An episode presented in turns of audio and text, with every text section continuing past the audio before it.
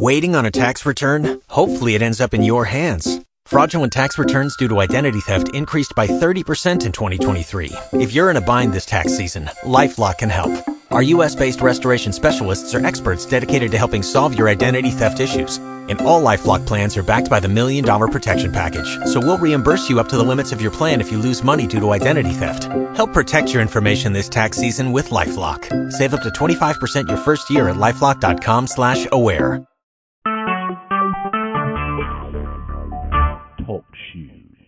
Recorded live.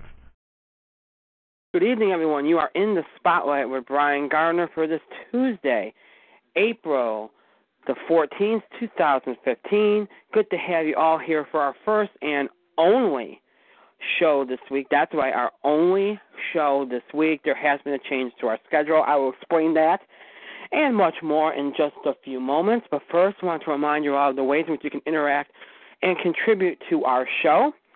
You can do so by emailing us at itspotlightbg at gmail.com. Again, that's itspotlightbg at gmail.com. And please remember, that's my email, personal email as well as the shows. And remember, too, to put in the subject line of your email what the email is about, if it's feedback or reaction to something one of us has said, you know, a topic idea, breaking news on any of those things. Just just label it as something so that we know what it is, helps us organizing things for the show. It just helps us a lot, so we'd appreciate if you could do that for us. You can also follow us and tweet us at IT Spotlight BG. Again, it's at IT Spotlight BG. That's my Twitter handle as well as the show. And please remember to use the hashtag, hashtag IT Spotlight. Again, it's hashtag IT Spotlight for anything you tweet regarding our show. You can also find our, our fan page for us on Facebook. To find that fan page, search for us using the full title of our show, In the Spotlight with Brian Gardner. And then once you find our fan page, like our page, and then go ahead and post whatever you like to post Facebook, Twitter, email. I assure any of you out there, even if we don't reply back or use, acknowledge, or mention something that you post or sent on the show, I assure you we have seen or read or looked at, or looked at what you've sent or posted. We just can't possibly reply back to everybody or use, acknowledge, or mention everything that's sent in or posted. We just possibly can't. So please do keep that in mind. If we don't reply back, don't freak out. If we don't use or mention whatever it is you post or sent, don't freak out. Just know if you sent or posted it, whether it's email, Facebook, or Twitter, we have seen it. Okay? All right, so as I said, there has been a change to our schedule, which is going to result in a pretty jam packed show tonight. Um, here's the deal. Um, for those that you know are not aware, especially some of our newer listeners, I'm, I, I know most of our long-time listeners are aware. Um, I am getting married this year, and the wedding is nearly a month away, and so obviously that means that things are getting quite hectic. Naturally, that means that things are coming up, and sometimes because of work and other responsibilities, you have to you have to handle things at a time when you otherwise wouldn't want to. So because of that, I have a appointment that I cannot change. I have to have it done. I have to have it taken care of on Thursday night. So because of that, we are not going to have a show. I know it's a personal thing, and everybody's like, "Oh, you're canceling on us because of a personal thing." Look, it's very rare that I cancel any a, a show because of a personal thing. Very rare, unless it's a, a family emergency or something. Okay. And God forbid those happen. So I don't cancel hardly ever for a personal reason. All right. Now there have been times when I've canceled for another reason, but it did help me personally. Yeah. But most of the time, nine times out of ten, it's nothing personal. It's more or less a, a there's a legit reason, in my opinion, for us to cancel. Well, this time it's a personal thing, and I'm being very transparent about it. It's the way it is. Hopefully, that will not be the case going down the stretch here as the wedding approaches. That we won't have this issue. I don't think we will too much. Obviously, when I'm away on the honeymoon, that that won't we won't have shows, but um, or we'll have some kind of different schedule or something. But I digress. I digress. Um, just be aware that you know, this Thursday there will not be a show. This is our only show of this week. Now, as you all know, we had scheduled this week. Thursday was going to be a pretty big show for us. There was going to be an entertainment ha- half the show is going to be our entertainment coverage, which is a box office beat, TV picks of the week. We weren't going to do any kind of entertainment news discussion stuff because we didn't have the time. We were going to devote the last half of the show to our to to being an uh like an, a, an NCAA segment. Now, remember, I have been trying for a few weeks now because we usually devote an entire show to the NCAA, talk, some of that, talking about some of the hot button topics related to the NCAA. And I had told you guys a time that we weren't going to be able to devote an entire show, but I felt like that would be okay. You know that we wouldn't because I think we'd have enough time to go into what we wanted to go into, not devoting a whole show to it, especially on a Thursday. Well, because of what's going on with us having to cancel Thursday's show and trying to stockpile as much into the Today Show as we can, we will not be doing that special NCAA special report special um, segment this week. Here's what we're going to do. Now, I promise that tonight we do the MLB preview. We are going to do that. All right, we'll do that towards the end of the show. I promise also that we would preview the NBA playoffs. We will do that as well. Okay, so you're going to get those two things tonight. Now, I mentioned that we would discuss the Masters tonight if there was a need to. There is a need to, so we'll discuss that tonight. There's nothing else to discuss outside of those things. I mean, yeah, in college basketball, we had some a lot of players declare for the draft, but uh, every one of those has been pretty obvious, so there's nothing earth-shattering there to discuss. So we'll talk the Masters, we'll talk the NBA playoffs, and we'll talk about the first week of the MLB season and give our preview of the MLB season. Again, this is not going to be some comprehensive preview like we've done in the past. We've changed the way we do previews for sports now. You know, before we used to devote an entire show to an NFL preview, an MLB preview, NBA preview. We don't do that anymore. I don't, you know, I, I thought that was too much. It was just overbearing. So now we just relegate it to a segment. We do a general overview, talk about storylines and themes for the season. Not like I said, I'm I'm of the opinion that doing a preview segment a week into the at least a week into the season is better because you've gotten a chance to see some games, see some of these teams. Because what's on paper doesn't always translate. So it, it's better to kind of look at the teams first. So that's why I kind of like doing it that way now, not just because of time constraints, but um, so you know we'll talk what we've seen so far, make some predictions, all that good stuff. Uh, and that's generally what it's going to be, nothing beyond that. So it's not like some long, drawn out thing. Um, so we'll do the MLB preview, we'll do NBA playoffs, we'll do the Masters. That's the sports side of things. On the entertainment side of things, box office beat, TV picks of the week. If we have some time, we might squeeze in an entertainment news story or two, maybe depends. We'll see how things go tonight. Um, but the now, as for the NCAA thing that was planned for Thursday, that is going to be moved to next Tuesday. Now, here's why we're going to do that. Number one, we don't have we there, unless there's something that comes up, we don't have to discuss MLB next Thursday, next Tuesday. Okay, um, so that'll help we won't have to do a, a NBA playoffs preview. The NBA playoffs will have already started. We'll just be discussing what's already happened and what's ongoing against us. We'll be doing live updates throughout our show, starting with next Tuesday's show as the NBA playoffs will be getting underway this weekend. We've always done that. We'll continue to do that. So we'll talk about what's ongoing. We'll also be talking about what has happened, but that won't be as long to to deal with. We can cut that and edit it the way we want to do it. So um, so there won't be as much to deal with. Therefore, we can devote more time separate more time and do our NCAA, segment that we wanted to do on Thursday, on Tuesday. And you know, it's a sports night. Why not? Just fit it on a sports night. So that's what we're going to do next Tuesday. Um, we'll also do a box office beat and TV picks of the week next Tuesday. Um, unless I feel like we can't fit it all in, because next Thursday we'll have an all wrestling show previewing WWE's Extreme Rules pay per view. Um, so you know that's what's coming up next week. If if I feel like we can't fit the entertainment stuff in on Tuesday, then we'll probably squeeze it in on Thursday because I don't know if we'll have to do a lot of WWE stuff on Thursday. So we'll figure that all out. But the NCAA segment will definitely be on next Tuesday night's show. And again, it's on a sports night, so it kind of works. And we'll be primarily talking about basketball anyway with the first half of the show with the NBA stuff. So you know, and most of our NCAA discussion goes over the basketball anyway, so it'll all be fitting. It'll have a through line. It'll be okay, but that's just the way it has to be. So my apologies for the change. Um, and we'll just, I, I think it'll still work out just fine. So that's what's going to happen tonight. What's going to happen on Thursday? No show on Thursday, obviously. And then what's going to be happening next week as a result of the uh, the show cancellation this coming Thursday. So you got some insight into what's going on this week and next week. So with all that being said, allow me to bring my co-host on. Mike, you are in the spotlight. I looked at the show description tonight, and I thought thought to myself, "Holy crap! This is going to be a long show. Oh God, I need sleep. Oh God, what am I going to do?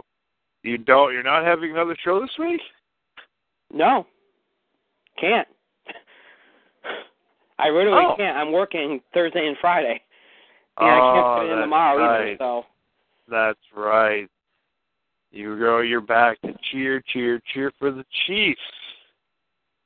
Oh yes, I recall. Ah, ah, ah, ah, ah, ah, ah. that's pretty funny what you're just doing right there. Welcome back to the working world there, Brian. Ha ha ha ho he ha ha ha ha ha. wow, dude. Wow. Time for you to get serious again. Okay. Moving on, because as you said, we do have a lot to get to, and you're starting to really creep me out with that. So we're going to move on. Um, speaking of creepy, um, I won't even get into what what what. Um, you, you know, I, I always mention this because I always mention how well we don't do it too often anymore. We used to do it all the time, but me and Deltek would have a chat like ten minutes before the show to kind of make sure everything was what we were going to do and everything. And we don't do that anymore because there's really no need to, and he don't have the time.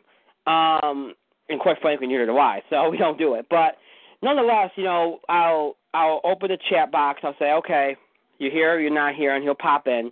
I'll send him an email before saying, okay, I'm going on, and then he'll usually pop right in. So usually when he pops right in, it's like, hey, you know, like normal, hey, what's going on? Tonight he pipe he he chimes in. After I had sent him an email saying that I was getting ready and everything, I get this. This is what I get, and I kid you not. He goes, uh, uh, "Hello there, champ." And I'm like, okay, that's a kind of a weird greeting. And I'm like, what's with the way you, what, what's, why would you say that?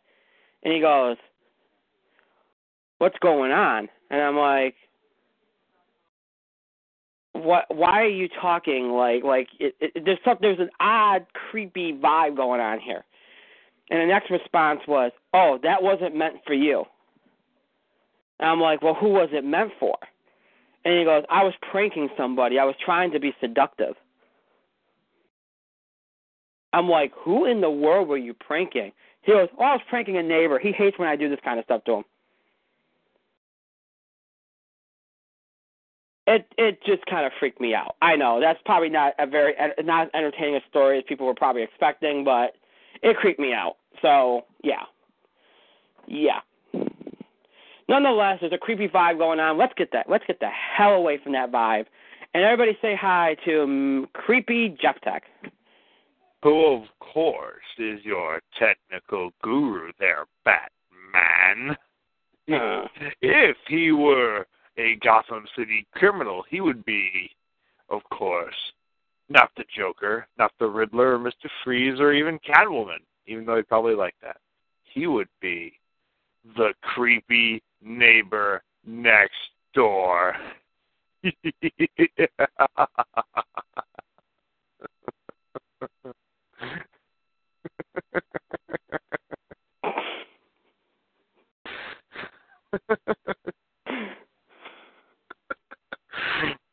I didn't mean to laugh that hard, actually. I, I, I, I, I, I don't know. I don't know what to say anymore. Um, Why Uh, so serious? oh, Heath Ledger, rest in peace. Such an awesome line. Um. All right. Okay. So here's where we're going to work this. Now, what we're going to do is we're going to jump around. Well, we're going to do the entertainment stuff first. Okay? Because I want to try to move through that quickly. And I know everybody's going to go, oh, no, he's not. Yeah, I am. Because we kind of have to tonight. And it's a, and, and you know what? Um, it's a pretty straightforward kind of thing because this this past weekend's box office could be simply surmised as this. Um, once again, Fast and the Furious won. Once again, it exceeded expectations by probably 10 to 15 million. Once again, um, you have a Nicholas Sparks movie probably do better than it should have. Um, because it did. Most people were thinking eight, nine million, ended up getting around thirteen, so that's pretty good. Um, and you had Home once again exceed expectations, making around eighteen million instead of the ten to twelve million it was expected to make. So here's here's what this past weekend did to the box office of April. It ensured that no matter what happens, and this week, this weekend was supposed to be okay. You had Fast and Furious the first week, that was going to be a, a monster hit. Then the second week is going to be all about how much Fast and Furious makes everything else are going to drop. Well, everything else, Fast and Furious did what it was supposed to, even exceeded it, and everything else kind of exceeded too. Um, so that helps. It was a better weekend than expected. Now you got these several offerings coming out this weekend, all of which should lift the box office even more because you're expecting the holdovers from last week, even with the competition, to do well because they've been doing that already. So what you what you have done is this: you have ensured that no matter what happens in that infamous week between this weekend and Avengers weekend, that the box office has gotten through April without having a disaster, as in a week that's horrific, historic. Now, because we've we've talked about how the la- you know there's very few weeks in a year now where there's a true lull at the box office where the numbers will will fall apart. Okay, even the weekend with Chappie a few weeks back wasn't that bad. It was down, but you know Chappie still brought in 13 million, and collectively the holdovers helped boost it up a little bit. That was really the only true, I guess if you want to quantify it as bad week that we've had in 2015 so far at the box office there was some worry that that week between this coming weekend and Avengers weekend, that it, you know, the start of summer movie season was going to be a bad week. Despite there's a couple movies that could do okay. Now I don't think that's going to happen. I think you're going to have at least an okay weekend, which is going to be great because that's essentially was a throwaway weekend because nobody was going to put something out and have it fall apart against Avengers the week after. You know, that, that's always the case with that last week of April sort sort of the Fast and the Furious a couple years back. Nobody wants to touch that last week of April because they know a big movie's coming out the weekend after. Now what you're left with is this: the box office is going to get through April. It's going to obviously May and June and July are going to be fantastic. The first part of August is going to be fantastic. The next time you have any worries about having a bad weekend is right around Labor Day. And build yourself back up again. So they're golden and on their way to what should be an extremely good 2015 because you look at you're going to be be well into August before you start to worry again about the the box office grosses, and then you know October will be well. You know November and December will be well. Just about how how good how good or bad September ends up, and if it ends up doing as good as April has, or doing decent like maybe February or January did, then you're you're going to have an off the charts year. So that's what this weekend did for the box office. Uh, Hollywood should thank Fast and the Furious because it single handedly really just opened this month right up as far as numbers go. And then surprises like Home, um, you know, have helped. The longest ride surprise, you know, Get Hard has been doing well. Cinderella, um, Woman in Gold, which surprised everybody. Nobody thought it would place over five million. It did. It got five point four. Probably because of the cast starring you know Ryan Reynolds, Helen Mirren, helped that movie out. So you know that's the, it was an exceedingly better weekend than we all thought it would be for a number of movies we didn't think would do as well as they did. Fast and the Furious was the given. And that even exceeded expectations. So what does that tell you? Despite the fact it was on the heels of spring break, a week after Easter and, and such, and summer movie season coming, people probably wanted to save money. Another big movie weekend coming this weekend with several big movies, uh, several uh, offerings coming out. Despite all that, the box office still did well and even exceeded expectations. So that's a very good sign. Um, as I said, Fast and the Furious exceeded expectations. Um, we I I mentioned that I thought going to be about forty five million dollar gross. I don't know what I did with my pen. That sucks. Um, that's just me though. Um, yeah. So I mentioned that Fast and the Furious. I was I was thinking about forty five million. I went with forty five million.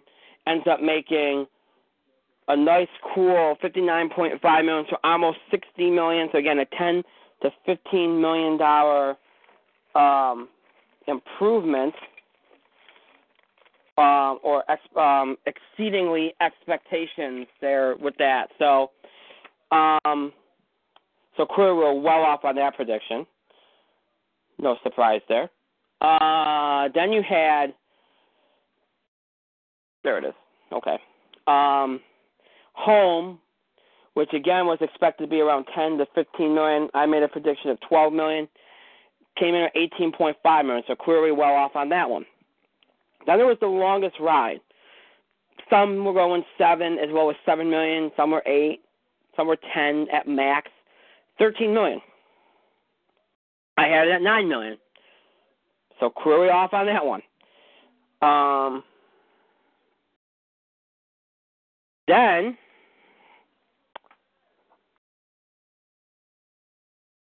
We had Get Hard in fourth. Now most expect to Get Hard to make around six eight million, maybe nine tops. Eight point two. I had an eight million in fourth, so I actually got that one right. Within, I was within five hundred thousand. So that's a good prediction. Cinderella, fifth place. Most had it around six, seven, maybe even eight million. Seven point one million. I had it at seven million. I get that one right. So look, two right for me. Woohoo, woohoo. In sixth, Divergent Series Insurgent. I had at six and a half million. Came in sixth at six point seven million. I was within 500,000. I get that one right too. So three right out of six. So I got 50% right, which is very good for me. Only I don't think I do that well. Then usually I make more predictions at the time. Times of years I do that well, like getting three or four right. Usually I have so many predictions I don't get 50% right, but I only had six, so I got 50% right. That's a good ratio. I'll take it. Um, and and Get Hard, Cinderella, Divergent Series Insurgent were the three that were probably easy to predict because of the fact they were held over, the, the, the amount of weeks they've been out. Those were the easier predictions to make. So I'm not going to pat myself on the back too hard for those. Um, especially in light of how badly I was off on the top three. So, and again, Woman in Gold, the uh, small budget film starring Hel- uh, Helen Mirren, Ryan Reynolds, did exceedingly well. It's a 9.4 million in uh, over worldwide. 5.4 million in its first weekend. Only 1,504 theaters. It expanded last week. Um, very good number. Very good number. Nothing else even made two million. No close thing with It Follows 1.9. So, Woman in Gold, very good, placing seven for 5.4 million. So again, I get three out of six right. Um, before I run through the numbers one more time, just to kind of sum this up, Mike, do you have any thoughts on the box office this past weekend? Nicholas Sparks must be stopped. I why? Well, okay. First of all, I'm reading um the long. I'm reading the summary about the longest ride. Um, I didn't realize it was a Nicholas Sparks novel, but when I heard about it, I thought immediately somebody in a relationship dies. I am shocked to know that not shocked to know now that I was 100% right. I don't mean to spoil it, but the ending. Look, I, I I called for Nicholas Sparks to have some sort of story book ending in one of his movies because this contrived life takes one partner away, so and the other one must learn the lesson nonsense that Nicholas Sparks is known for. Kind of almost gets bucked in this one though. It it almost gets bucked. Somebody in a relationship dies. Somebody is a jackass. And somebody Oh yikes. I don't know. The characters are flat, it looks like, in this book, in this movie and book. It's it's both a movie and book. Uh, but the ending somehow is apparently satisfying. somebody somebody in a relationship dies, but but but but but but but but but but there is some sort of satisfying conclusion to a Nicholas Sparks movie. I digress though. This this needs to stop. We need to go out there and stop Nicholas Sparks and Nicholas Sparks' book for books from becoming movies ever again. Because you know what's going to happen in the next one, right? Mm. Two people fall in love, whirlwind, intense, passionate romance. Deus Ex Machina kills one of the partners. Deus Ex Machina kills one of the partners, and then other partner must live with the grief, but they will grow better as a person. And no, no, no, no, no, no, no, no, no. All right, if I'm reading a romance novel, I'm not saying that I have or that I will, but I've read books before, and it had romance in it. I'm just saying, are you breathing hard into the phone? No. Because I swear it's coming like.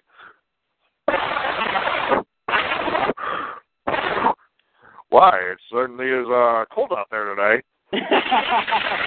no. No. I swear that's what it sounds like. Wow, we're here in blistering negative 15 conditions here in sunny Syracuse. What's going on? Nothing. I'm fine. Are you sure you're not breathing hard? No, I'm not. Well, here's. Are you sure it's. This snowstorm just ended the life of a of a daring young man. He had just entered into a relationship with this hot young thing now she's got to go on and learn a lesson from this. Oh, what a heartbreaking conclusion. However, she will eventually grow as a person. Back to you, Nick Sparks. See what I did there? I just used that your breathing heart scenario as the plot for another Nicholas Sparks movie. Oh God. Nicholas Sparks now owes me money, but he must be stopped. he must be stopped. hey, uh, it, it did do better than expected. So. Well, isn't that what we always say about Nicholas Sparks movies, though? You know, Nicholas Sparks did movie. Nicholas Sparks had another movie came out. It did better than what we expected. We expect these movies to fail. You want to know something though? I did. I, I had this feeling. I think I mentioned this last week. I said with Fast and the Furious now, you know, obviously Fast and the Furious, even though it does get w- women to see it too. Obviously, it, it's it's the the biggest thing is the male demo for Fast and the Furious. I wonder how many uh, women drag their boy, uh, boyfriends or husbands to see the longest ride after Fast and the Furious. It did. I think it piggybacked on Fast and the Furious. It's more than likely. More than likely, well, I'm pretty certain that Fast and Furious had a better and more satisfying conclusion than The Longest Ride did. Oh, but yeah. that, that with that being said, with that being said, the the point still stands. Right. Well, we say that about quite literally every Nicholas Sparks movie ever. Which is a problem. Ever, ever, because here, we we expect these movies to crap out. We expect them to be just a giant, uh giant kind of turd at the box office. Oh well, it finally met up to our standards. This movie flopped hard, and we, yeah, when it does pretty well, it's like, well, it did better than we expected. It did better than crap. So that's the thing with Nicholas Sparks. The expectations are so low every time he releases a movie, it's a success. Tell me I'm wrong. No, you're absolutely right. 100%. I, I, I, I am I'm saddened to know that I am right, but I am right. but unfortunately, it's a snowstorm. Unfortunately, I have no idea why you were hearing that. To me, I do not know. I was not. Because Unless I had, I, you know, 'cause- because I heard like deep breathing, like You you're know- you're like you're doing yoga. This just in, yoga I- claimed the yoga claimed the life of a heroic teenager. How will his girlfriend, now I guess widow girlfriend, under come to terms with his brave sacrifice? Are you really this getting is more- ideas out? Come on. I, I I think I just named the next two Nicholas Sparks books.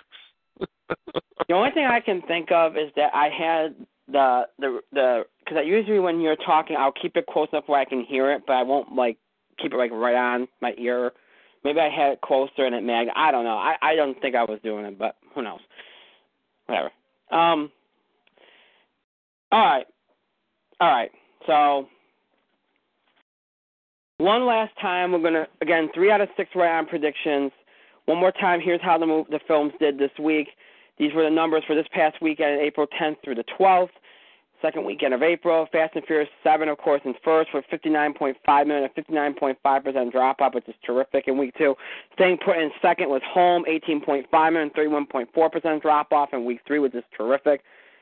Longest Ride debuted in third with a little over 13 million, which is a lot better than expected. So pretty good take there. Dropping from third to fourth was Get Hard, 8.2 million, a 37.4% drop off in its third week, which is really good. Cinderella dropping from fourth to fifth, 7.1 million, 29.9% drop off in week five, which is terrific. Dropping from fifth to sixth, the Divergent Series Insurgent, 6.7 million, 33.7% drop off in week four, which again is very solid. And the, and one of the biggest surprises, of course, Woman in Gold, they uh, expanding its release and placing seventh with 5.4 million dollars, and it's a second official week in release, which is a terrific number and much better than most thought, which is you know three and a half, maybe four million tops. So very good number there. Probably on the heels of the cast. Um, again, Ryan Reynolds, Helen Mirren, it's a great cast in that movie. So those are your numbers for this past weekend. Again, if you want the full complete numbers, more information, you can go to Box Office Mojo and look under the numbers for the weekend of April 10th through the 12th, 2015. They'll give you anything you could possibly want to know about last weekend's box office there. So feel free to check that out. That's what we use for this segment. So if you want to know more information, go ahead and check those out. And again, three out of six right as far as the predictions go for last weekend. Now we look ahead to this weekend's box office. There's no uh well, there is one limited release to know, and I'll just get that out. Two limited releases, no, I'll get out of the way right now. One is True Story, a drama from Fox Searchlight, opening in 550 theaters, starring Jonah Hill, James Franco, and Felicity Jones. It's R-rated, getting some good buzz.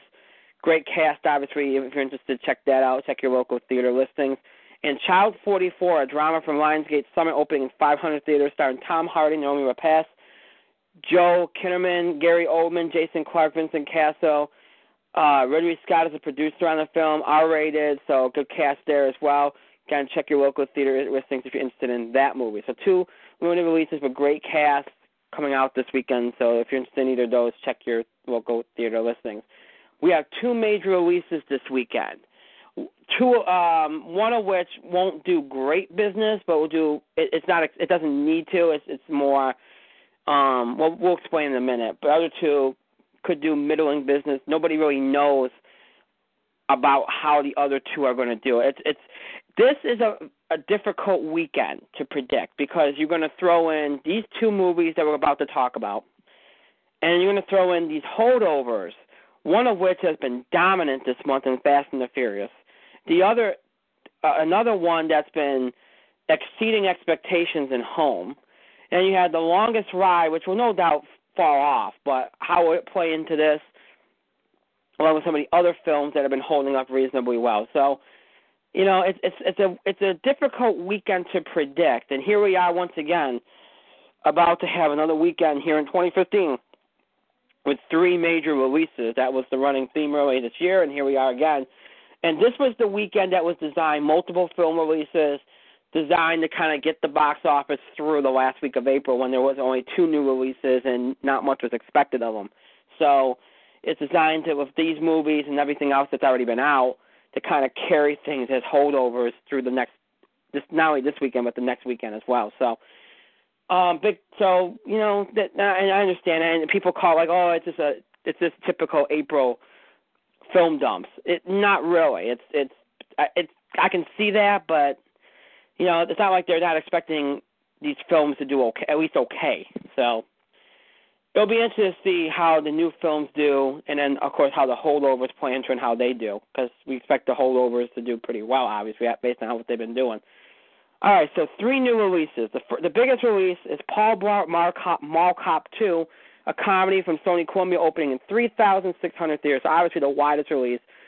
That's because it's PG. It's already made 2.6 million overseas. Kevin James back in in the starring role of Paul Blart, Mall Cop. Obviously, he's also a writer and producer on the film. Um, Adam Sandler back as a producer as well. Uh, Kevin um, and Nick Bakay also one of the writers. Um, Neal McDonough also stars. Again, you know, I I really am surprised they waited so long to do this movie, and I think that's going to hurt them here. I really do because when the first one came out, there were two surprise movies that January. Remember, this the first Paul Blart came out in January. There's two surprise movies that month: Paul Blart, Mall Cop, and Taken, the first Taken movie with Liam Neeson. Those are the two surprises.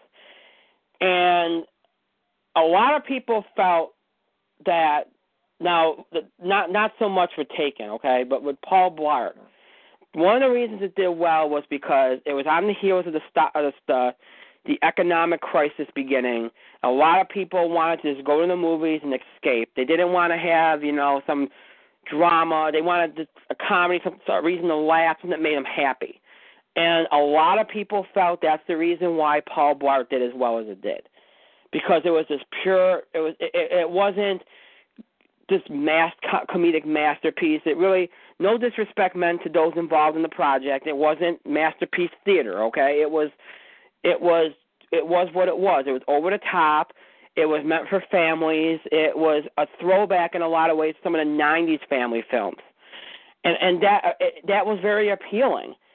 And I thought it would lead to more of these kind of movies, and it kind of didn't. There was a couple, most of them starring Kevin James, but that was really all there was.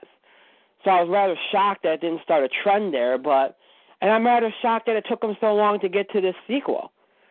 Um, and I think that did hurt them. I think they need to get the sequel out within a year or two, and they didn't. And I think enough, so much time has passed that it's a distant memory. This eh, eh, this this movie. So this first movie was a distant memory at this point. So I think that hurts them.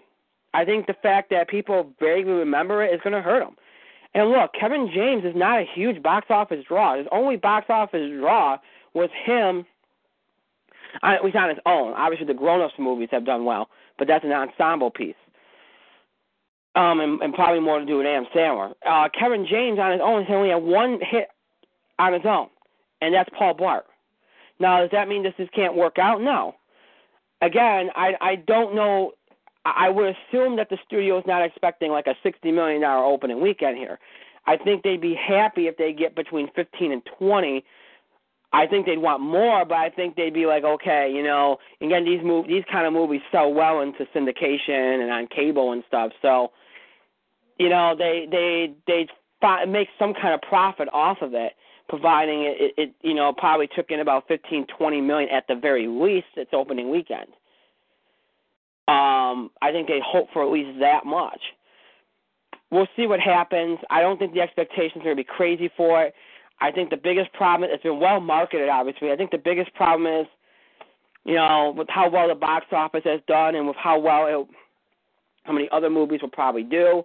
It is getting a lot of theaters, but you know, if, fa- if enough families and kids have seen movies over the last couple of weeks, Home and some of the other offerings, do they have any money left for Paul Blart when Avengers and other summer movies that are huge headlining acts are around the corner? That's going to play into this. Again, most people forgetting about the first movie by this point is going to play into this. Kevin James is not known for being a draw. There's nobody else in this cast that can draw. I, look, like I said, if they get 15, 20 million, I think they should be happy. I think they would be happy. Not over the moon, but they'd be satisfied. So we'll see what happens there. Uh, the second biggest release is something that I think could be the one of the surprise hits of the year. Definitely the surprise hit of the year so far. There's been a couple already, but this one might be the bigger, biggest one yet. Unfriended, a horror movie from Universal, opening in over 2,600 theaters. Unfriended, um, largely an unknown cast. It is R-rated, which means it's going to be true horror, folks. There ain't going to be no suspense through or garbage about this. It's horror. It's supernatural horror. It's revenge horror. It's going to be intense. Um, it's from Universal. Um, again, largely unknown cast. The only recognizable name you might notice on the crew list is, is a producer, and it's Timur Bachman Batov, who I can never pronounce his name, but he's uh, he's he directed Abraham Lincoln Vampire Hunter. He uh, also did Wanted, the James McAvoy Angelina Jolie film from a few years back. So he's done some good things. Uh, this looks like one of the more inventive films of the year. It's the it's it's a it's supposed to introduce a whole new genre of horror we haven't had that in a while since the found footage craze got going a couple years ago. So it's nice that we're going to get something different and fresh. It looks very intense, very scary. The marketing, obviously, this this one was a no-brainer on how to market it, given the content, social media and Skype and everything. It was a no-brainer how they were going to market it uh, as far as viral marketing goes. So that was easy for them to do, but it still was a great. You know, they've handled it very well. The marketing. I really truly think I would I think this is probably going to make the most money of any of the new releases. Okay, I would not be surprised if it gets number one this weekend. I would not be surprised. I think it's going to be between this movie and Fast and the Furious. How well Fast and the Furious holds up and how good Unfriended does is going to be the the key to this weekend as far as who gets number one. You know, Fast and the Furious made 15 million more last weekend than most thought. Would that happen again? I don't know. My feeling is Fast and the Furious will more than likely be number one again, unless Unfriended really exceeds expectations. I don't feel confident enough to say that. I feel like it will do very well, like maybe 18, because it is R-rated. 18 to 20 million dollars is something that I can see. Maybe 22, 23 on a high end. I'm not willing to go any more than that because it's it's so hard to tell eh, how you know. And I, and again, this is more, eh, this is going to be a, a a movie that really goes after the younger demographics. I think they'll it'll get them easily, but there hasn't been a whole lot of horror movies this year. Actually, there hasn't been any really. So I think that it should do well. And again, Fast and Furious had say you know thinking 60 million last weekend you figure maybe drops another 50 to 60. You got to figure around 30 million. So it, it should get number one easily. But if Unfriended really exceeds expectations, or Fast and the Furious doesn't uh, doesn't meet expectations, then you could see Unfriended as number one. So we'll see how that goes. But I think this is could be one of the surprise hits of this year for sure. And then the third biggest release, Monkey Kingdom, a documentary from Buena Vista Disney, opening in 2,000 theaters another one of these Disney nature films. Obviously, the rating is G. They don't expect a lot from it. Sometimes they make as high as eight, nine million. Sometimes they make as low as two, three million. It's going to be somewhere in that range, maybe even a little lower. Um, you know, there there's no high expectation there. I don't think it'll I don't think it'll break five million. I could see it making around four, four and a half million. There's just too many movies out. I fully encourage everybody to see it if you can, because those movies, the Disney nature movies, are really good. Um, but I just don't see it making much above five million, to be honest. If it does get over five million, so I don't think it will. So, all right, so that's how I see things this weekend. Before I make my predictions, Mike, do you have anything to add?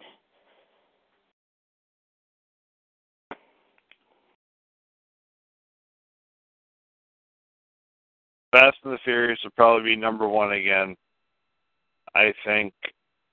Uh, what what uh, what was the movie? Um, Unfriended would probably be two. It's like the first horror movie of the year. Paul Blart will be third.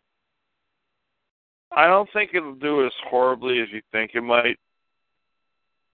I think it's got a shot at being uh pretty good. But um I don't know. See, I think people still remember Paul Blart. That's the thing.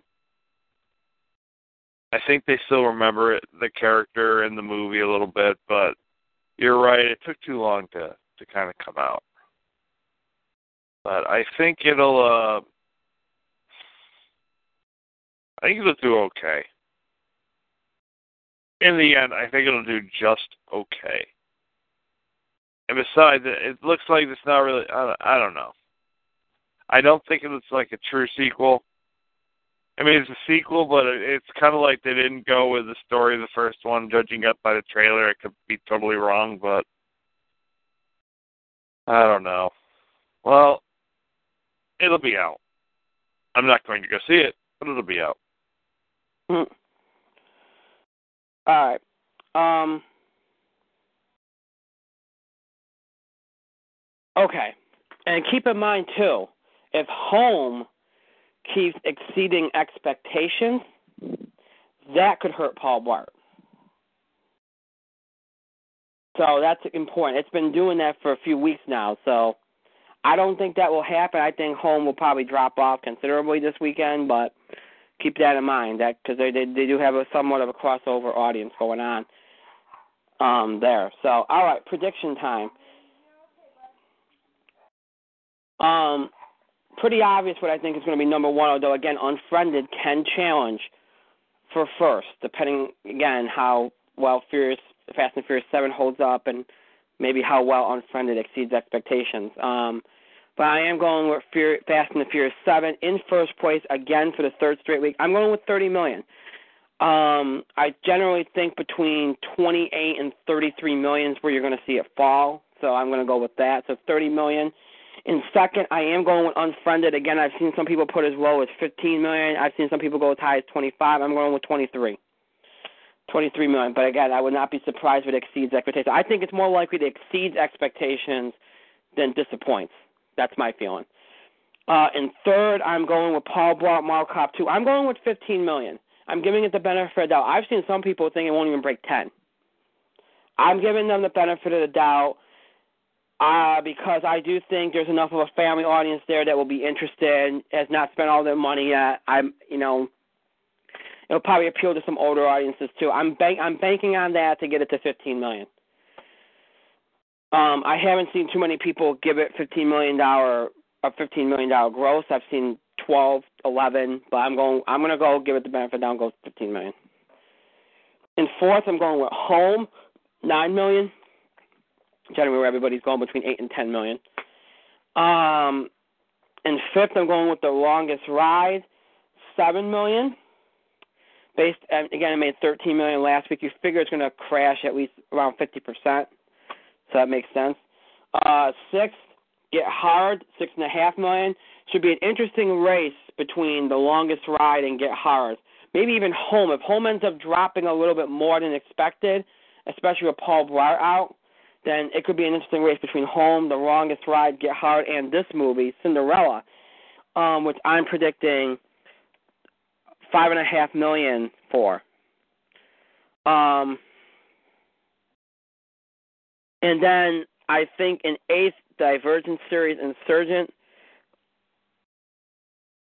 will be I think it will fall below five million, but I think it'll be still close enough to justify a five million dollar prediction. I think around four and a half, maybe four six, four seven, which will round up to five million. So I'll make a prediction. I feel pretty confident in that. So um, it could be an interesting race between again if home drops more because of Paul Blart, which would could happen um, because of the crossover audience between them. If you got home, the longest ride, Get Hard, Cinderella, and Divergent, Insurgent, all within between you know, maybe as high as nine million and four and low as four and a half million. Those races in there are going to be interesting because they're all going to be very close.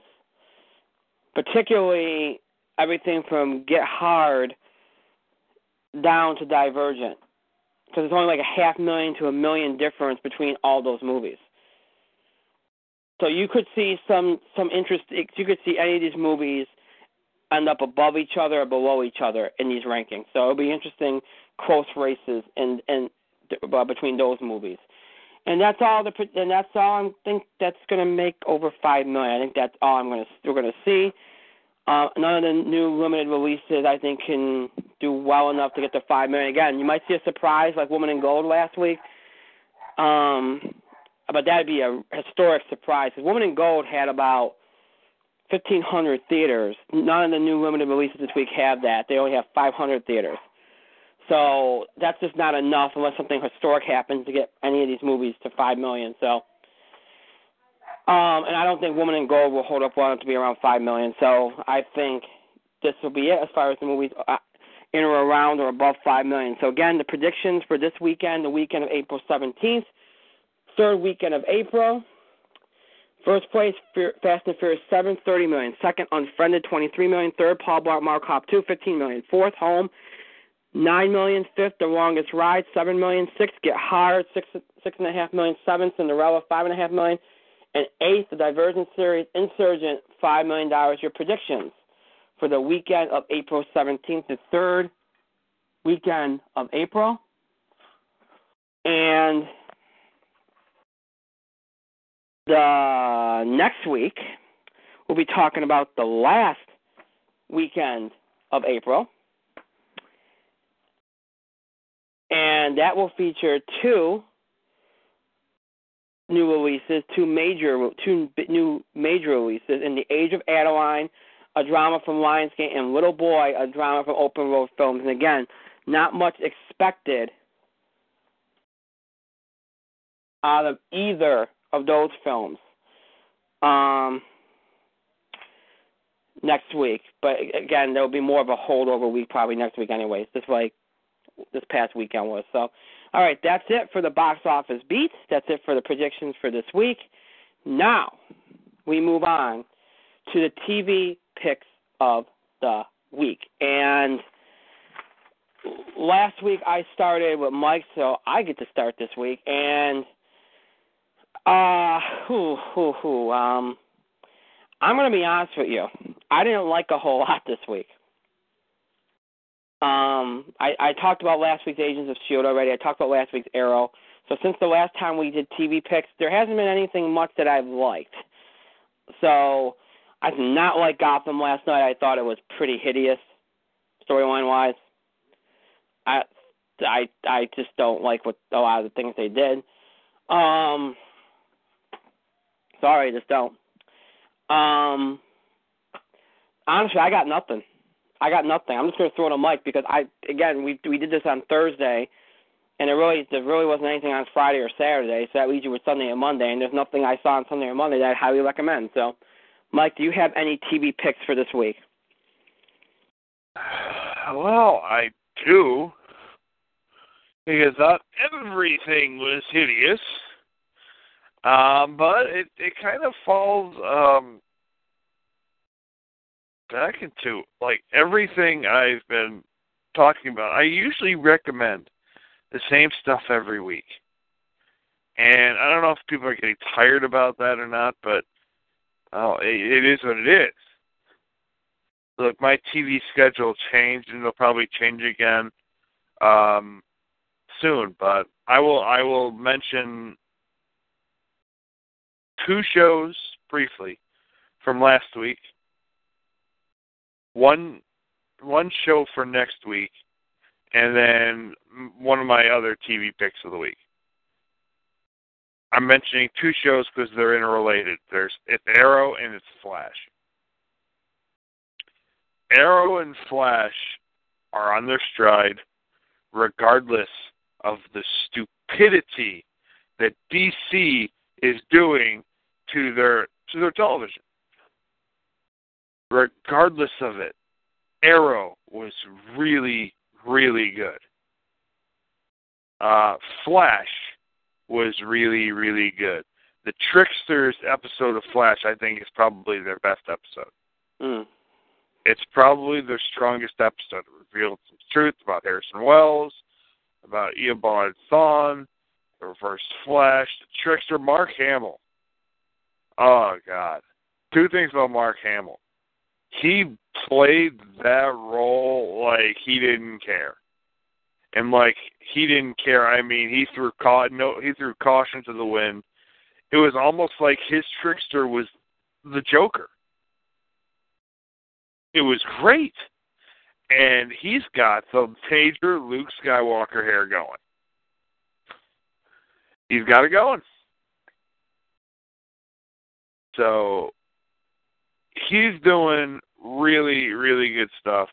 Flash was really good. Flash was really good. Arrow was fantastic all the way through.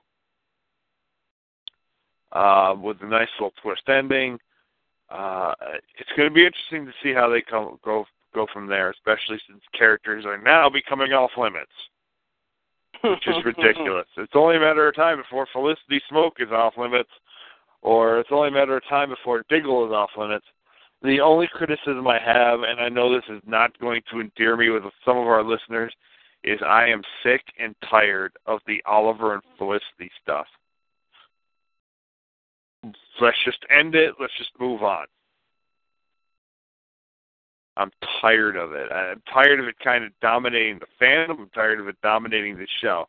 I think the character of Oliver has better romantic uh, uh, romantic romantic chemistry with Laurel. I think he's got better romantic chemistry with Sara. I think he's got better romantic chemistry with Malcolm Merlyn at this point. So I'm a little, a little tired of the Oliver Felicity thing. I think Felicity is really, really good with Ray Palmer. I digress. Ray Palmer's great. The show's running good. We're gonna get the big helping of Felicity coming up. So, oh, it is what it is. It is what it is. But I, I think everything's going to change very, very soon very, very soon. Very, very soon. For what it's worth, the Oliver Felicity thing is, you know, sometimes you take something that does have potential, and when you you drain the potential from it because you just you, you push it too much. You know what I mean? And I understand why they did it because it's like, oh, you got like you said, it dominated. It it, it became the dominant force in, in the fandom of Arrow. And yeah. I understand they wanted to cave to that, like, okay, oh yeah, they're all talking, let's keep going with it. But you drain the potential. Any potential they had is gone because now it's just like, it's, uh, it's it's, uh, I don't even. Uh. I, I and honestly, I think Oliver was best with Sara. Mhm. The, Yeah. the the original Canary she I mean uh, this isn't spoilers. She's coming back. She's Yeah. going to be the white canary in the show. I mean, we could get them back together. I think that worked great. I think that was Oliver's best on-screen relationship uh, in terms of romance. I digress, though. But other than that, other than the big heaping pile of Felicity that we're going to get, and that's the name of the fandom, it's Felicity. You can look it up on Tumblr or Twitter or whatever. Um, besides that, um, it's good. And I guess I guess the the point of uh point of this is enjoy Ra's al Ghul on their screen as long as you can before he becomes off limits again. Yay. Hmm. Poor Ross. poor Matt Nable. He's done some good work. Just like poor Manu Bennett. He's done some really good work. Give it time, Malcolm Merlyn. Give it time. That, You know what? What's sad Uh, is in a few months we're going to be saying that we wish the only problems Arrow had was Olicity. Yeah, because I, I I digress. But those are the two things. Despite DC bungling their television almost as bad as they're bungling their uh, properties, their film properties, uh, still good, still worth the time. As for uh, what's current, I highly recommend Daredevil. Uh, if you have Netflix, hmm I highly suggest that you go out of your way and watch some Daredevil. Because I mean, I've seen the first two episodes. It's really good. Uh, I'm really looking forward to um, uh, episode three. I just haven't gotten around to watching it. Just, just ran out of time. But Yeah. it's really good. That's what really I'm good. I heard it's one of those shows that gets better as it goes along. So it's worth your time. Go watch it. And as for the future, uh, did you get a little tired of seeing Taraji P. Henson in uh, Empire? Are you a little tired of having Cookie be the only thing worth watching in that show? If if you are a fan of Taraji and a little tired of Empire, I got great news for you. She is back on Person of Interest on Thursday. But you say, but you say, Mike, how could she? She pretty much bit the bullet. Well, it's wonderful how we've got this creative device known as flashbacks. So she is going to be on flashbacks. It's going to it's going to be nice to have her back on the show. Uh, so for the show next week, person of interest, I have to catch up on all of my person of interest. I won't have time this weekend. I will be out of town, but I will be looking forward to watching it again because Person of Interest is remains one of my favorite shows on television by far. So, Arrow Flash, Daredevil, and Person of Interest. Those are my picks of the week, and I made extra picks because you didn't do Butkus. I feel really bad that I have not gotten to Daredevil. I feel really. You don't. Uh, you don't even have Netflix. I, I no. I, well, well, it's, it's not even that. Like, because I, I I said all along, one of the reasons why I was so excited when I got the streaming device was, oh, not like when Daredevil starts in April, I'm I'm set. And I did it. I fell asleep at the wheel as far as not uh, as far as getting all prepared and getting ready, and I literally like forgot that Arrow was start uh, Arrow Daredevil. Part of me was starting last week, and then I, it was pretty much a day the, the the day after it started. I went, oh yeah, Daredevil started. Crap. so yeah, I gotta get going on that because I Do really you want- do, now? Do you have Netflix? I will. You will. All right. Well, Yeah, I got will. good news for you. I I I kind of have it in on Netflix, so it's it's totally worth it. Yeah, I I got to engage in that for sure because that's that's it's gonna be it's gonna be worth it. Plus, you know, it's not the only Marvel show that's gonna be going on in there anyway. So Oh no no no! We're gonna get just the start of it. So excuse me. Yeah, we're gonna get Luke Cage, and we're gonna get uh Iron. I'm are we getting Iron Fist? Iron Fist, Jessica Jones. We're getting all those street level heroes in New York City. Uh, I imagine it's building up to Iron uh, Iron Man. It's building up to uh Defenders. Defenders, yes. It's building up Defender Stephen Strange and Spider Man. So Yeah, it's cool idea. Um. All right, so well, Mike gave you some extra to cover up the fact that I didn't do any. So that's probably one of the only times I don't do any. But I figured going into tonight that when we when we did it that you know when, when I made the decision on Sunday to only have one show, I said, oh, we'll do TV picks. I figured Gotham was going to be good. oh, um, yeah. So anyway, TV picks of the week done, entertainment done. Now we move on to sports, and we're going to do the ML NBA stuff. Uh, MLB. I, I to say MLB. We're going to do the NBA stuff, but first I want to do really quickly. I want to comment on the Masters, and we're not going to do a second, We're going to comment because there's only one really big thing to talk about. Because it was historic. It was. It was truly something that for right now, okay, the PGA can be excited. Because here's the thing, folks, and we've talked about this for the last couple years. You know, as Tiger has been injured or been struggling, okay, and Phil is getting older, you know, and a lot of these, you know, guys that were in, in their primes around the time Tiger and Phil were dominating are getting older. Rory McIlroy has been the saving grace of the PGA. You know, he was the only he was charismatic, young. He was winning majors. Now, here's the thing, though. Domestically speaking, U.S. speaking, I mean, he's he's he's not American. Now that's, not a knock on him. It's just that the PGA is looking for it's it's kind of like tennis was for the longest time, looking for that next American star.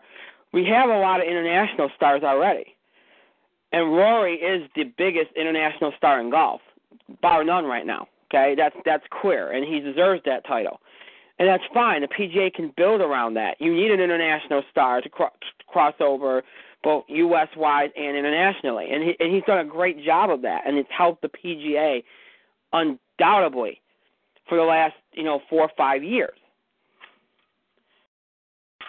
But the PGA needed an American star it needed its next Tiger Woods or Jack Nicklaus or Arnold Palmer or whoever you want to mention. We've been looking. There's been brief glimpses on a number of players.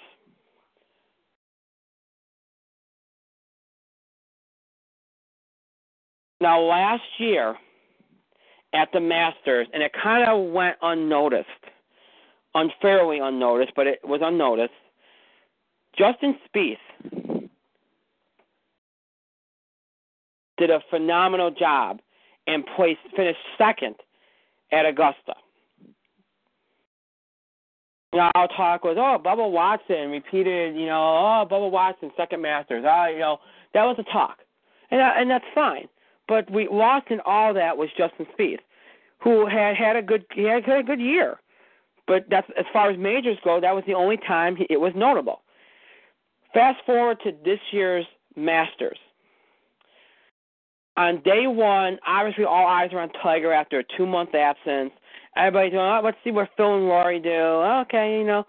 All of a sudden, you look up at the end of day one and you see Justin Spieth in first.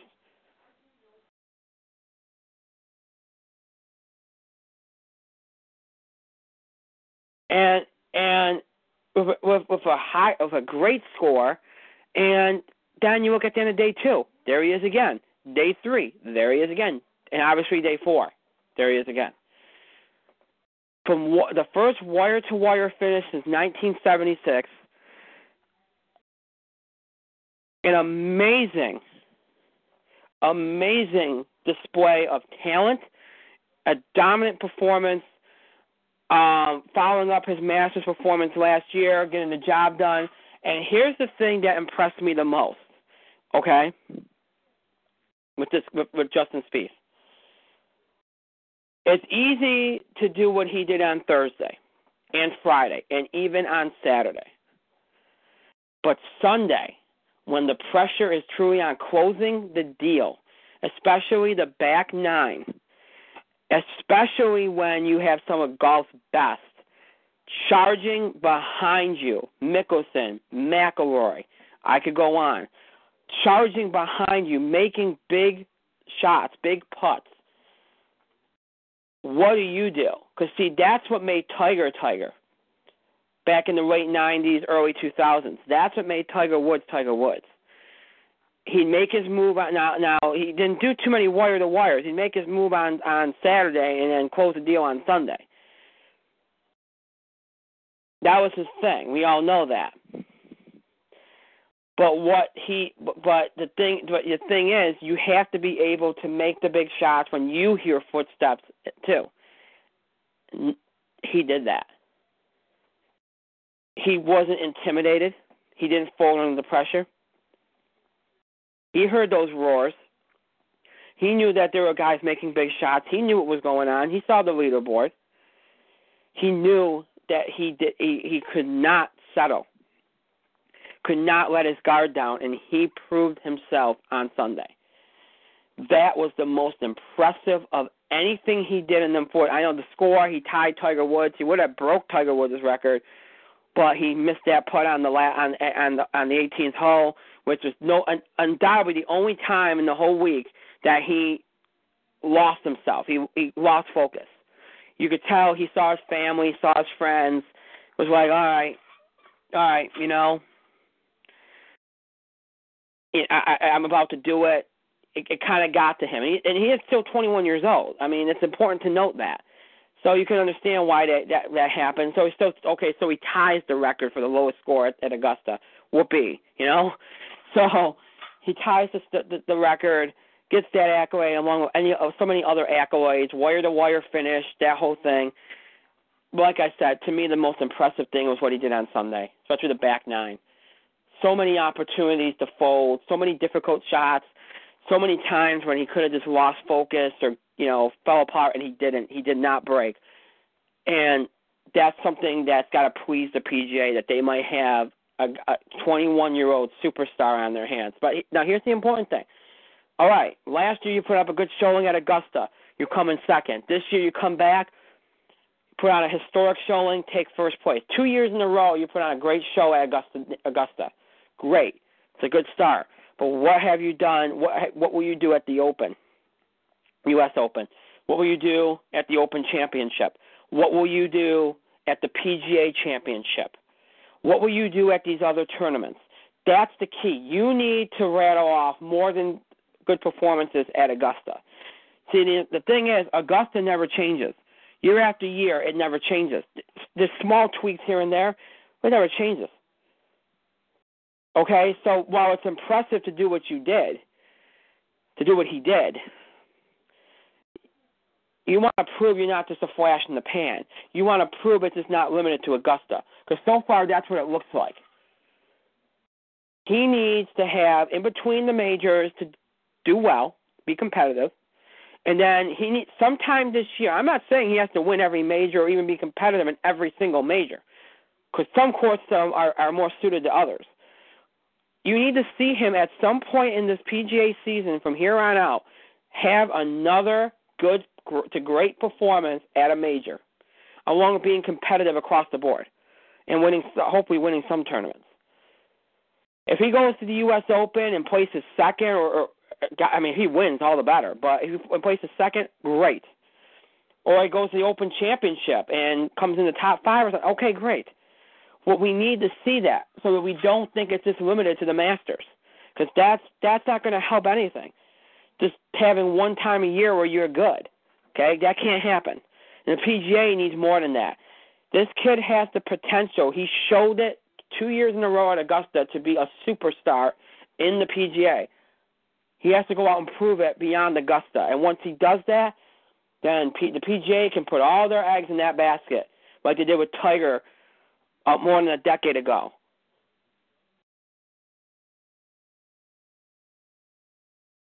And they will be set. And then whatever Tiger does, whatever Phil does, they don't have to worry so much about it anymore. You start talking about you start talking about him interacting with Tiger and Phil and Rory, competing with them, and that makes for some great entertainment. So what? So for the PGA's sake, I hope that happens. As for everybody else, Phil put on a heck of a show on Sunday. He made it. He, look, any other tournament, Phil Mickelson would have won the Masters. Okay, if Justin Spieth doesn't do what he did, Phil Mickelson wins the Masters. Phil had a great charge on Sunday. Rory did fantastic. Just came up a little short. Tiger Woods, for the first time in a long time, showed that he that he could be on the way to coming back. He did not fold. He Thursday was a rough day for him, but remember he hasn't played in two months. Uh, you know, actually actual golf. Okay, legit playing in a tournament golf. Friday was better. Saturday was better. Sunday he struggled a little bit here and there, but he also sprained his wrist. He went on playing. He still didn't play horribly, and he finished under par. It was five under. For Tiger, that's fantastic considering where he was. And for not playing in two months in a legit tournament, so I I think there's a lot of reason to hope for Tiger. He's going to play a limited schedule going forward as he always does. Maybe by the time the U.S. Open hits, if he can improve, I mean, look, here's the thing again, if Justin Spieth doesn't do what he's de- what he did, who knows with Tiger where he would have been? Who knows where the field would have been if Tiger would have been in contention? So there's a lot of ifs there.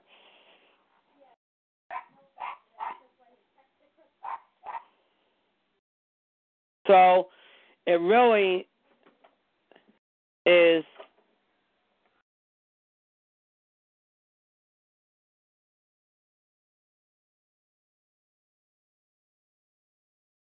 Mm-hmm. Welcome.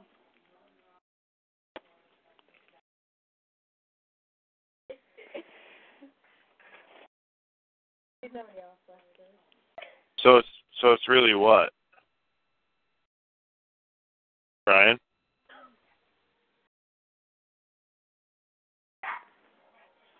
Brian?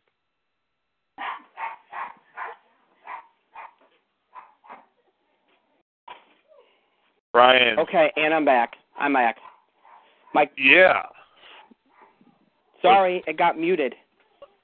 You got muted. You well, that's okay. I was falling asleep. You were talking. No, I had it. I had an issue. My my my screen said it was mute, and it, I think somehow I when I went to click on my my PGA graphic, I clicked on the mute button, and it just screwed it up. So. Brian, Brian, that's okay. Everybody was falling asleep. It's what happens when you talk about golf. About golf. But anyway, just to finish off, great, um, great performances. Again, if Spieth doesn't do what he did, who knows where Tiger would have been. Great showing by Tiger, great by Rory, Phil. Ended up being a great tournament, and again, the historic performance of Justin Spieth. So we'll see what the PGA does going forward. Hopefully, he shows more beyond Augusta. If he does, then the PGA is off and running. So, um, I'm, I don't, Mike. I'm assuming you don't have anything to add.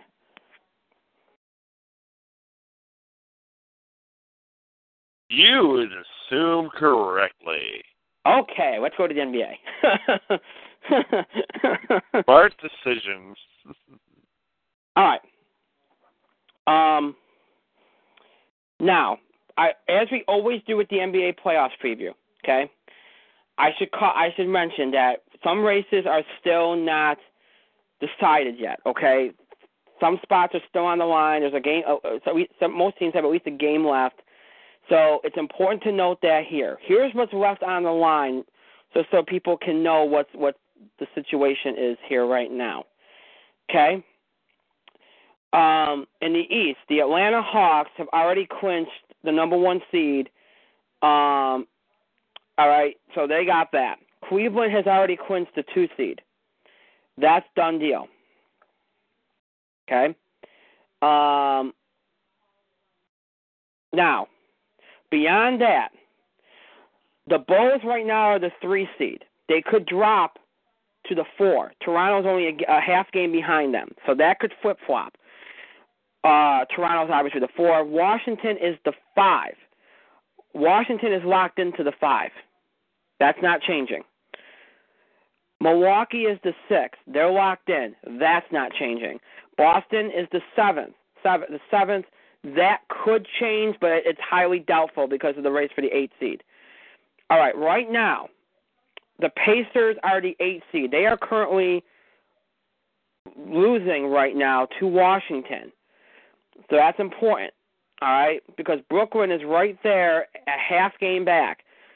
Um, and Miami is a game and a half back, but most people think Miami's done at this point. So I I tend to think it's either going to be Brooklyn or Indiana as the eighth seed, and and I think Boston will probably get the seven because they're already a game out in front. These two are just going to um, kind of compete with each other for that eight. So one game, like one game left to go, and Boston's tied right now with Toronto. Boston wins tonight, they'll lock up that seven seed anyway. So, all right, so that's the story in the East. In the West, Golden State one seed locked up.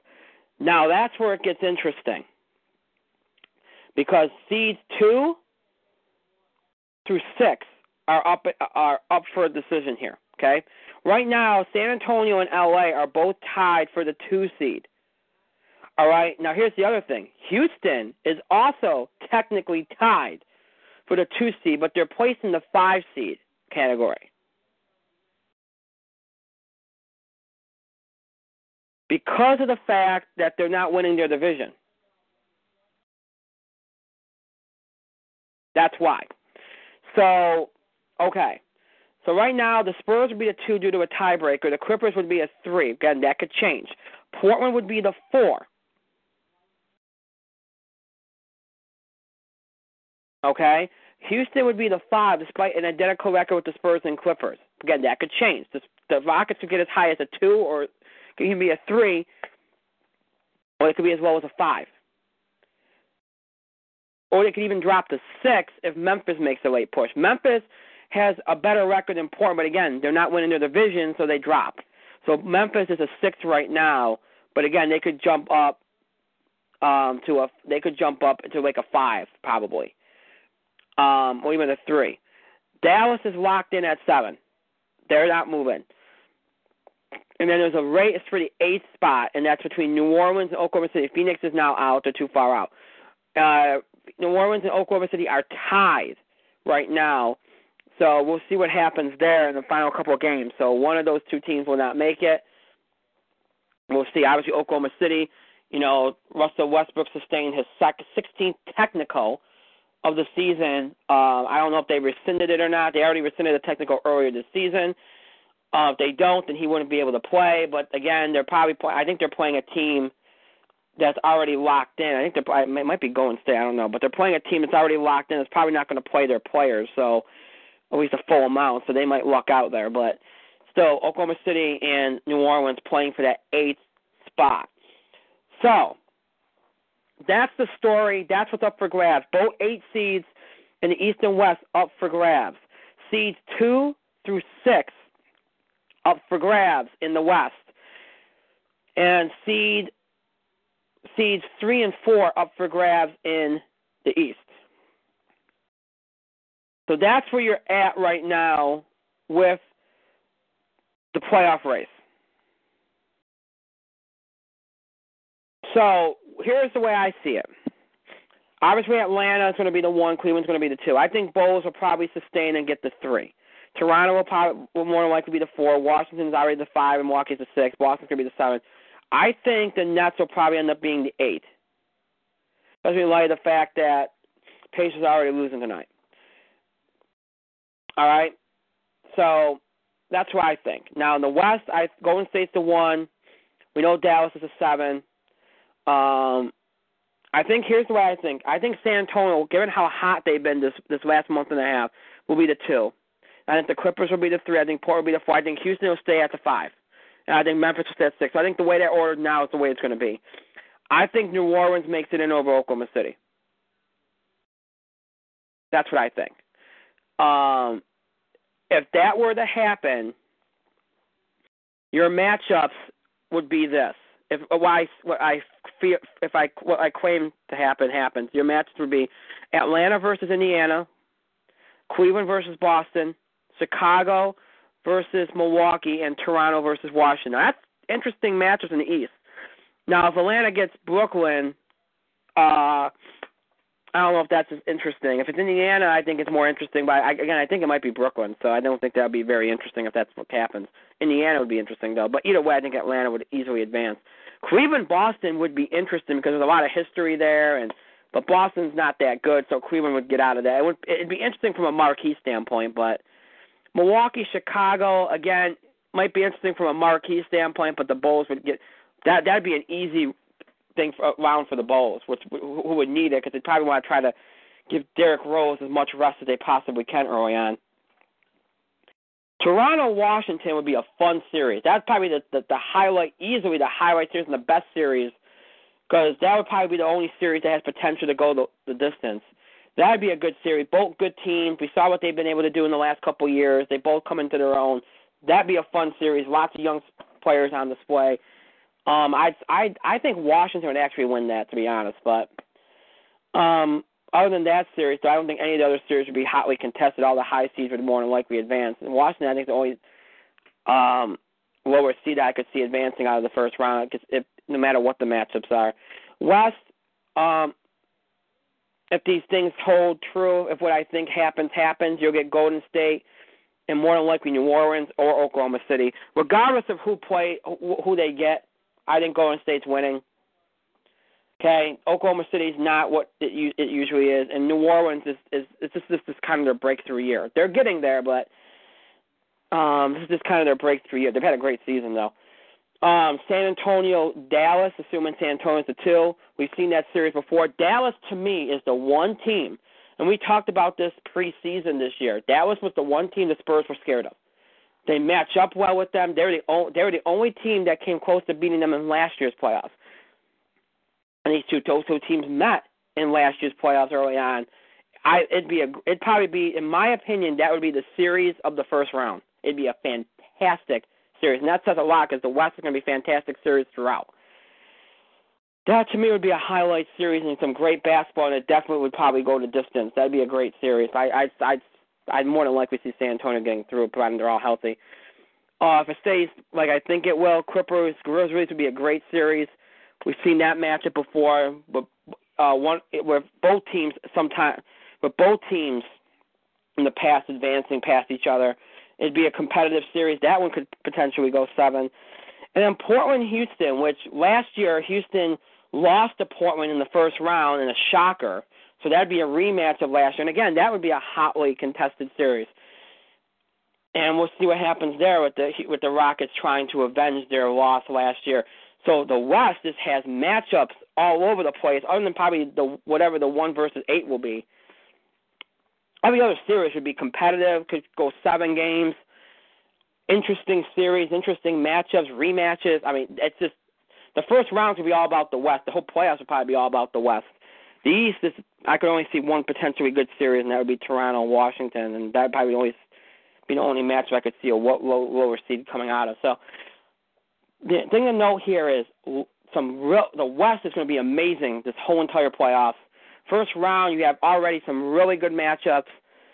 I don't know if I see too many upsets, but you know, and the East side of things, it'd be probably top heavy coming out of the first round, but that you'd expect that. So, so I, my advice probably sp- sp- go out of your way to watch the Western Conference games, at least in the first round, or throughout the whole playoffs, because they're probably going to be better. There's more depth there, but it should be an exciting playoff, especially on the Western side of things. Mike, do you have your thoughts here?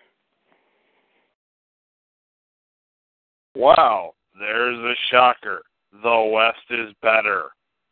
I am so surprised so shocked, so flabbergasted. I am going to stop using this condescending voice right now. But it, it's the truth. I mean, the West is just better.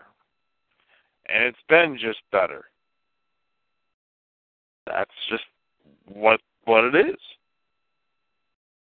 Now let's see, uh, standing.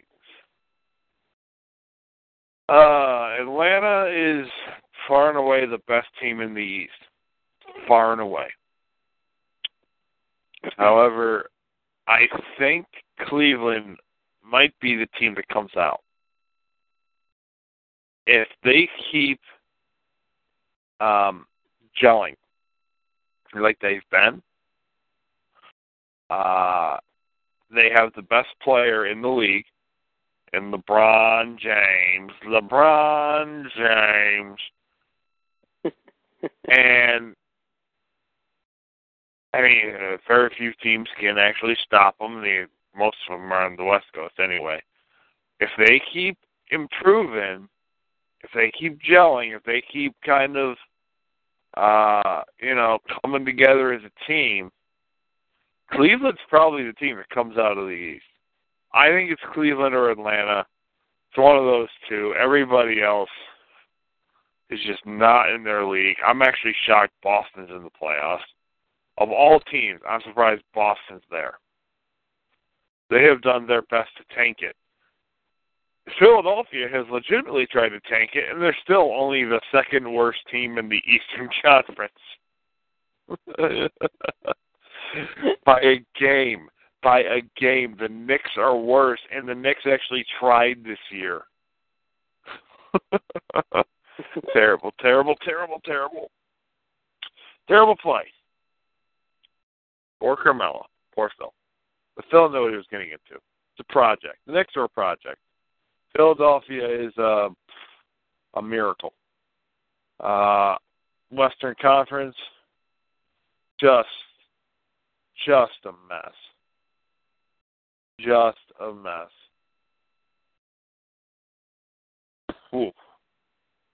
Three teams, same record or similar record.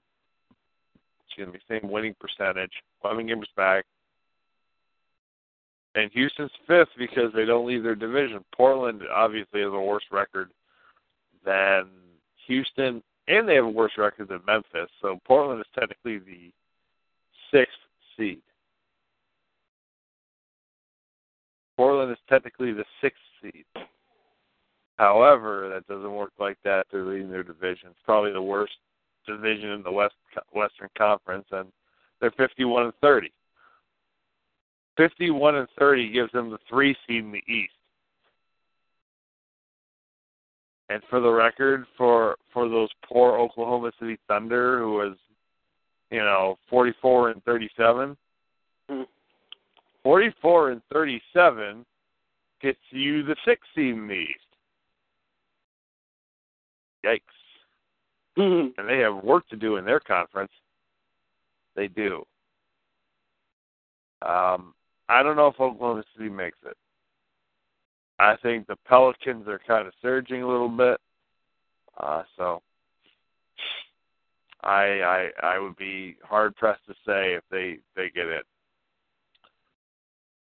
Um, I don't know. If I'm San Antonio, I might kind of think about uh, Houston winning the division because Dallas is Dallas can take out anybody. Mm-hmm. Dallas is really good. Dallas could take out anybody in anybody in the conference. And if I'm San Antonio, that's the one team I want to avoid. Golden State notwithstanding, Golden State's really, really good. Um Houston Houston. Dallas can beat them too. Dallas can beat them. So Golden State's got doesn't have an easy re- you know record. I mean, pass, pass to the finals. It should be interesting. Everything could flip flop. Who knows? Should be interesting. So there you go. That's my quality analysis. I'm half asleep, by the way, so the key, I apologize. But. You know what? Um, the one thing you want to keep an eye on with Golden State look at their home road splits. Now, granted, their road record isn't that bad. It's just that they've lost 13 games on the road. They only lost two games at home. They, by far, have the best home court advantage in the NBA. I think we're all aware of that. Um, however, you got to play road games too and now you're playing you're playing you know more than one game against these teams who are going to make adjustments. You know, you get a team like a San Antonio or a Dallas or whatever, you're you're going to be facing it pretty a pretty tough, competitive uh, game. I like Golden State. My feeling is that you know the road thing is going to come back to bite them. I felt like that all season, even though and their road record's not it's really good. It's just between the road record and the fact that teams are going to make adjustments against you in a, in a long series, they're getting more than one look at you in a, in a short span. that to me might expose them a little bit because they are primarily a shooting team, a jump shooting team, which doesn't always work out well in the NBA. But really, it's all about the matchups, and they'll get out of the first round. When they get in the second round, to me, is the key because that might be the, that might be the big thing for them to build on their confidence and know that they can do this because they are a young team and they've been here before, but they haven't gone deep into the playoffs before. And to me, if they were to get a, a, a series win against a quality team like a San Antonio, like a Dallas early on in these playoffs, it'd be helpful to them in building themselves up going forward. So we will see what happens here going forward. Again, some things left to be decided. Uh, the playoffs get underway on Saturday. There'll be a, uh, you know, they'll, they'll announce the lineup once you get to that point, and we'll talk about what transpires in the first couple of days of the NBA playoffs on next Tuesday's sports show. We will, um, obviously, uh, there'll be some from now on, from now till June. Um, there'll be NBA playoff games on opposite us. Obviously, that will give you live in game, live uh, updates, live game updates, live score updates throughout our shows. Even on the entertainment shows, we will do that. We've always done that.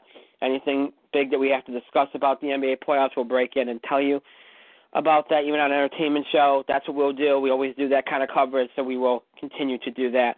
Again, the NBA playoffs get underway this Saturday, and we'll be covering it throughout, so should be interesting. Okay, now before somebody thinks, "Oh my God, this is going to be hideously long," it's not because number one, I think I've said this. You know what's funny about what's gone on on this show in the last year, two years? As a proud baseball fan, I'm almost ashamed to say this, but the league has gotten in. And, and I know this is going to sound weird because there's a lot of people out there that say, "Oh, I think it's uh, always been this way." It's gotten boring. All right, offense is down, defensive shift, all this analytics stuff, and we've talked about this. I'm not going to belabor this. It's gotten bad, and finally, you're starting to see the league take notice. New commissioner Rob Manfred taking notice, and Rob Manfred's going to be a big storyline this year, this season, because it's his first year as commissioner. Let's see what he does. Um, By the way, I called it. Baseball is still really boring. Right, but it's gotten even worse. oh yeah, oh god, it's terrible. Unwatchable. I mean, I think we all agree the sabermetrics thing. Okay, anybody out there that enjoys this crap, I I, I don't want to sound like I'm disrespecting opinions here, I, and I'm going to sound like that. I just don't get it. I just don't get. I understand looking at statistics. I understand looking at a guy if a guy's a pull hitter. I understand that kind of thing.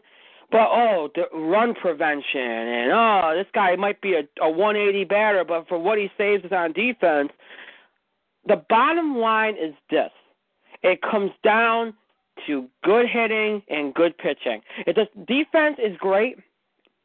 I'm not saying don't go out there and try to have a solid defense. Defense is great, but defense doesn't win you World Series.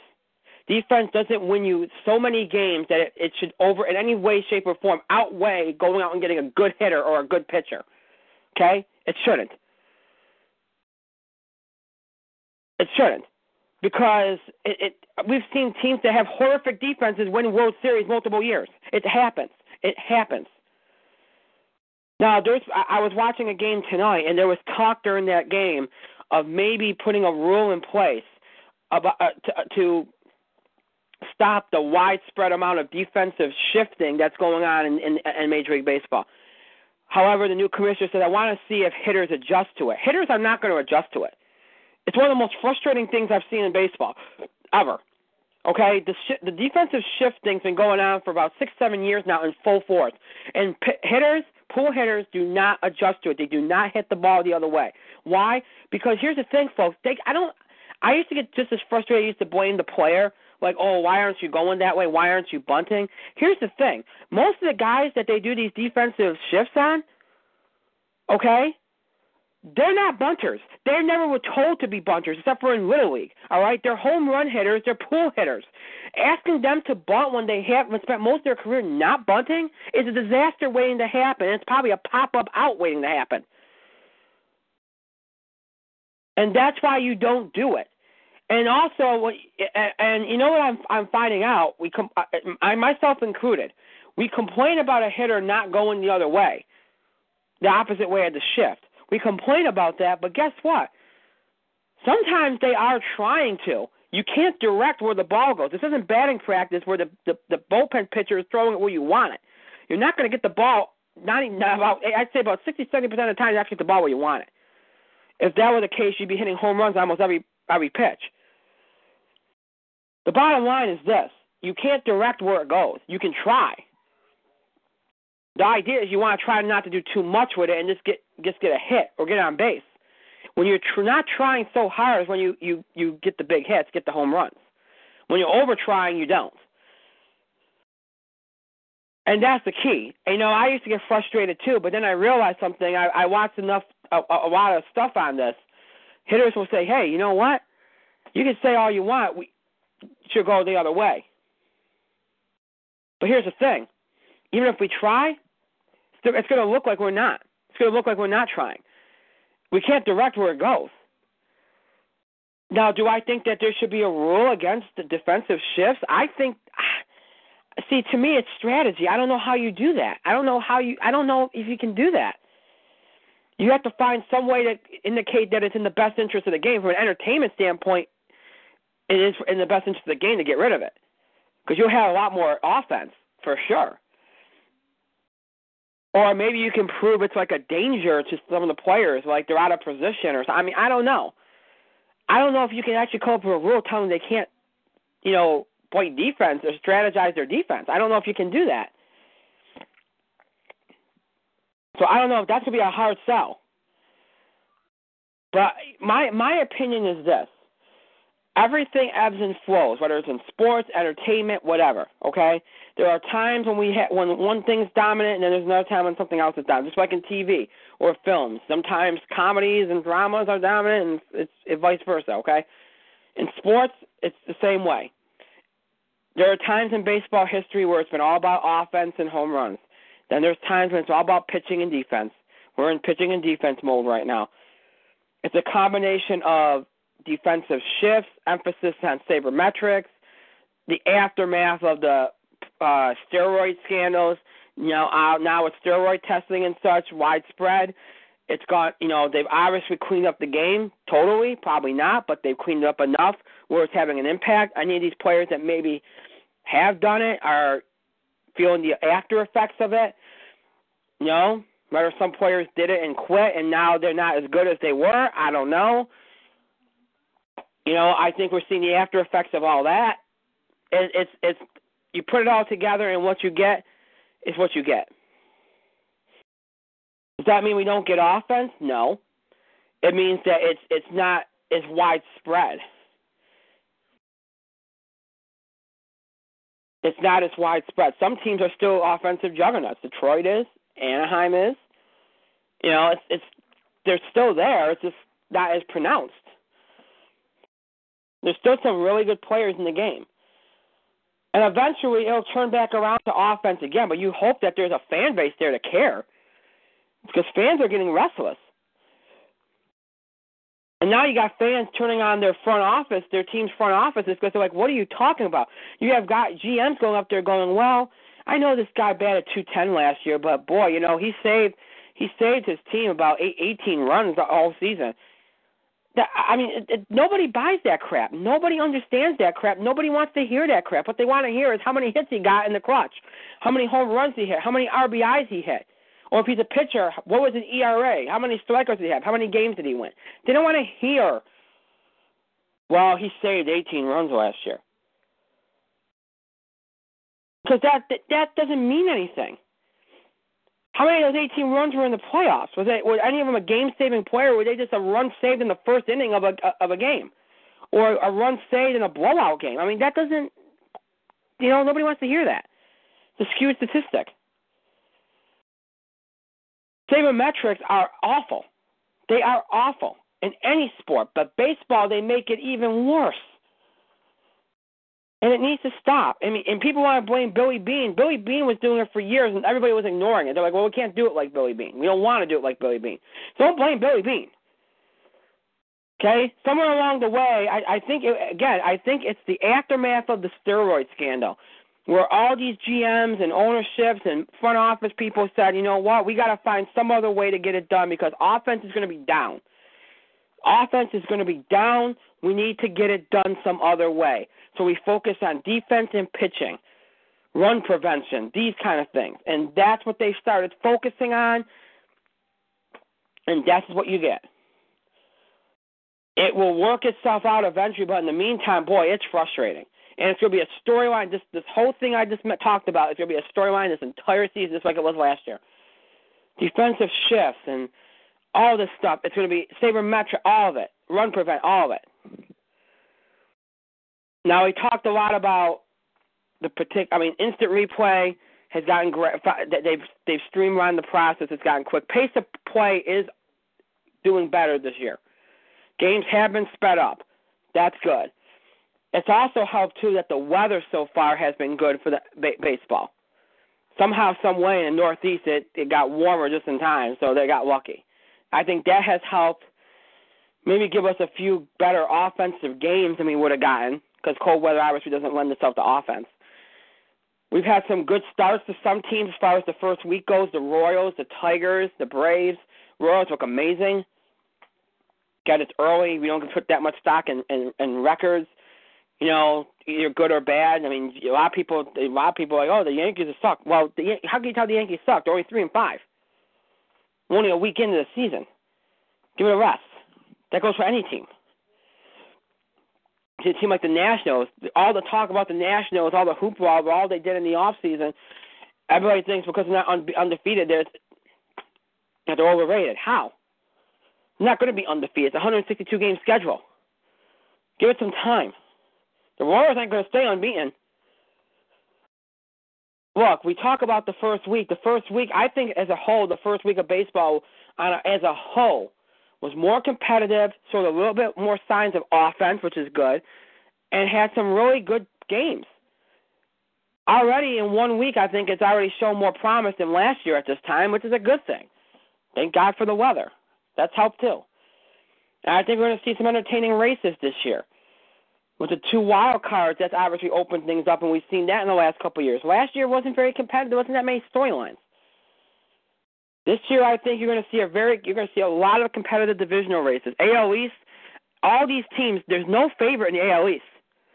It's going to be a it's going to be a, a scrap and a claw, and that's going to make it entertaining. The AL Central, the same way. You got Detroit and you got the Royals. How will the White Sox play into it? It could be a three-team race the Indians, four-team race potentially. The only one you see out of that's Minnesota. AL West could easily be a, a, a more than likely be a three-team race. Seattle's good enough. We'll see. How, uh, Felix Hernandez is hurt, but once he gets back, you you know I think that'll be fine. The NL Central should be great. The Cubs are better. We'll see if they come into their own. Many people thought they would and be a, a factor, enough to be a wild card. I thought they would be. NL West should be. Look at the Padres and what they've done. The the Dodgers are still there. Diamondbacks really are the only team I don't see being a factor. The Rockies I think are going to be good as long as they're healthy. I think they'll be competitive as long as they're healthy. Last year they weren't healthy; they weren't competitive. Um, but that that division should be okay. NL East, you got the Braves there and the Nationals. That's all I can really see there. But who knows? The Mets might surprise. They're better. So there should be some interesting divisional races. We'll see if any teams surprise like last year. Um, you know, when the Royals came out of nowhere and did what they did, Marlins threatened. You know, I could see some teams this year. You know, the Cubs should should at least threaten and be competitive.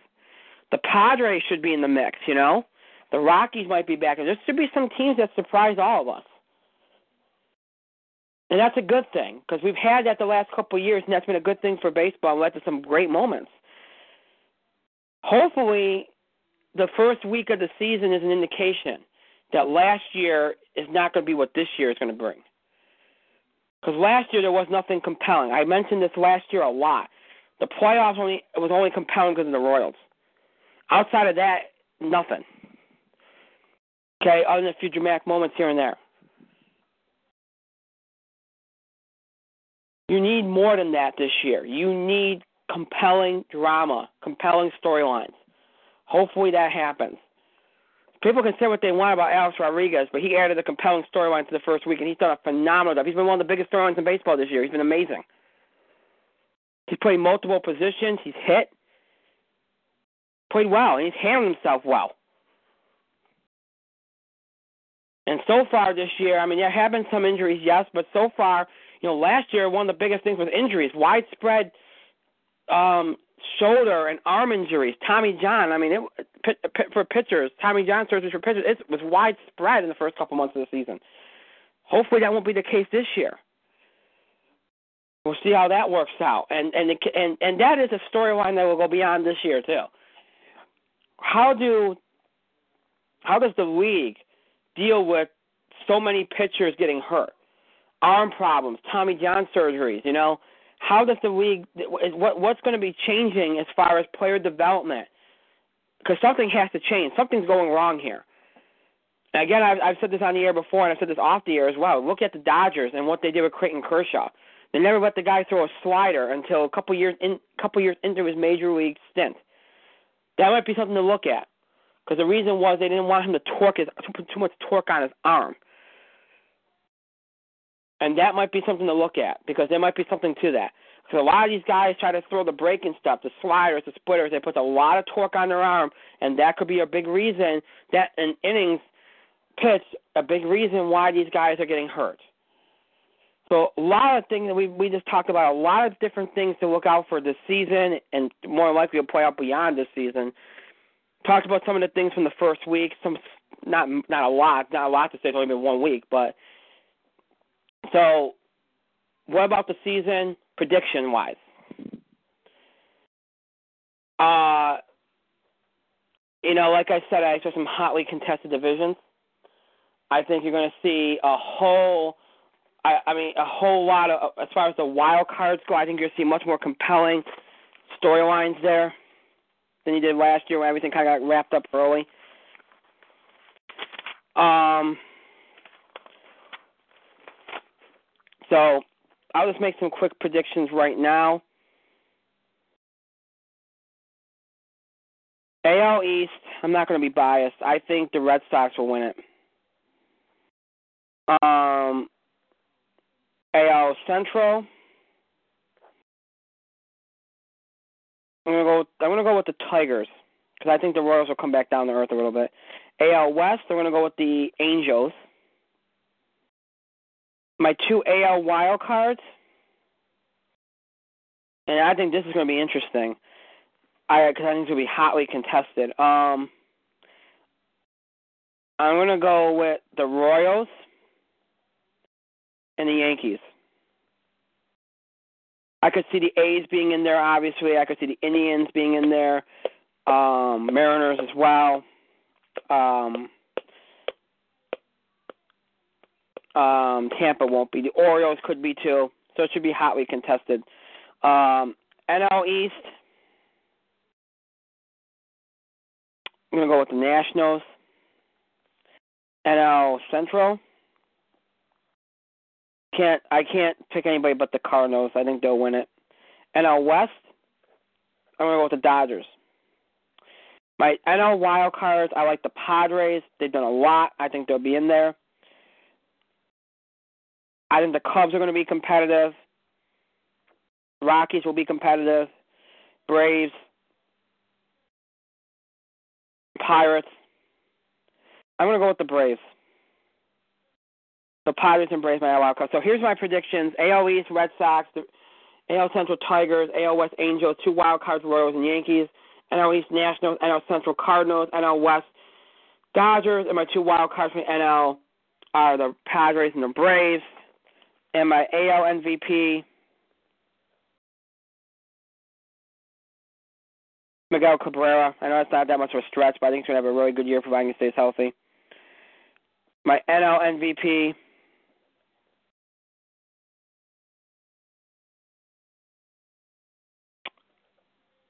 I'm going to go with Bryce Harper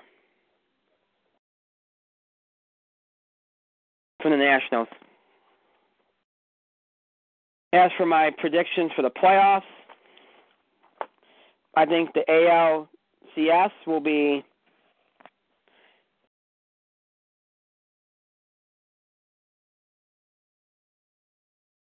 I'm going to go with the Tigers and the Yankees. I think in a short series, the Yankees pitching, if it's lined up right, could be something good. Uh, NLCS, Nationals, who I think will get out of the first round this year. We'll go with the Nationals and the Cardinals, the Cardinals always get their way in there. World Series.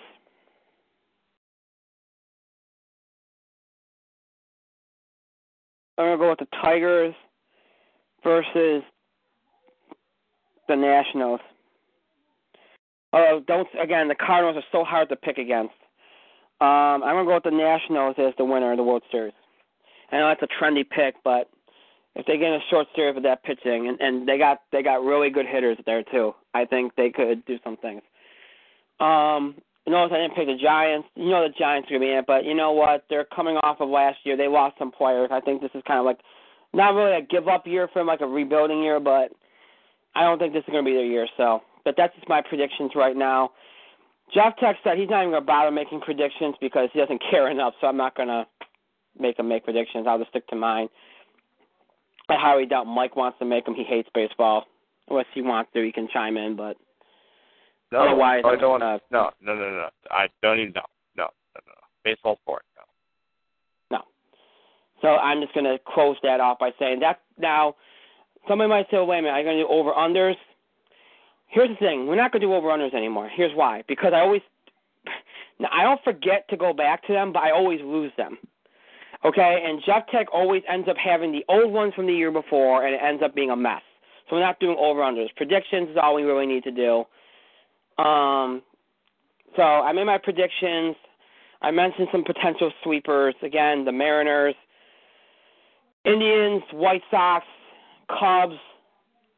Um, Padres aren't really a sweeper. Rockies would be a sweeper pick. Marlins too. Those are some of my sweepers from both leagues. Should be an interesting year again. There's a lot of things to keep an eye out for, and a lot of things that have frustrated baseball fans um, that will, will bear watching this season and beyond to see if things get worked out in that regard. They worked out instant replay real well. We'll see what the new commissioner does and how he does. That'll obviously be a big focal point for the season. So let's see. Let's hope the first week of the season is an indication of better things to come. The first week has been good, but let's hope that extends out the whole season and that we see some compelling storylines and a compelling season for Major League Baseball. Okay, I did pretty good with that actually. I didn't go as long as I thought I was going to go. So woo. Okay, um, we're going to wind down. Sound good to everybody? I think so. All right. So, just because the show is over does not mean that you have to stop interacting and contributing to our show. You can continue to send in feedback, questions about the show and show scheduling, topic ideas, or breaking news items um, that involve sports, entertainment, or wrestling that you want us to make it want us to cover or talk about. Um, again, general feedback. Um, any of these things you can send us via email, Facebook, and Twitter. NCAA show, uh, NCAA segment will be coming up on next Tuesday show. Wrestling show a week from Thursday. If you want to start submitting things for those topic ideas, um, things, questions you have, comments you have, any of those things, you can start submitting those now if you'd like. So you can do all this via email, Facebook, and Twitter. You can email us at itspotlightbg at gmail.com. Again, itspotlightbg at gmail.com. Please make sure to put in the subject line of your email some idea what your email is about, just to help us for organization purposes. Uh, this helps us out a lot. If you could do that, we'd really appreciate it. Again, that's my email as well as the shows. You can also follow us and tweet us at IT Spotlight BG. Again, it's at IT Spotlight BG. That's my Twitter handle as well as shows.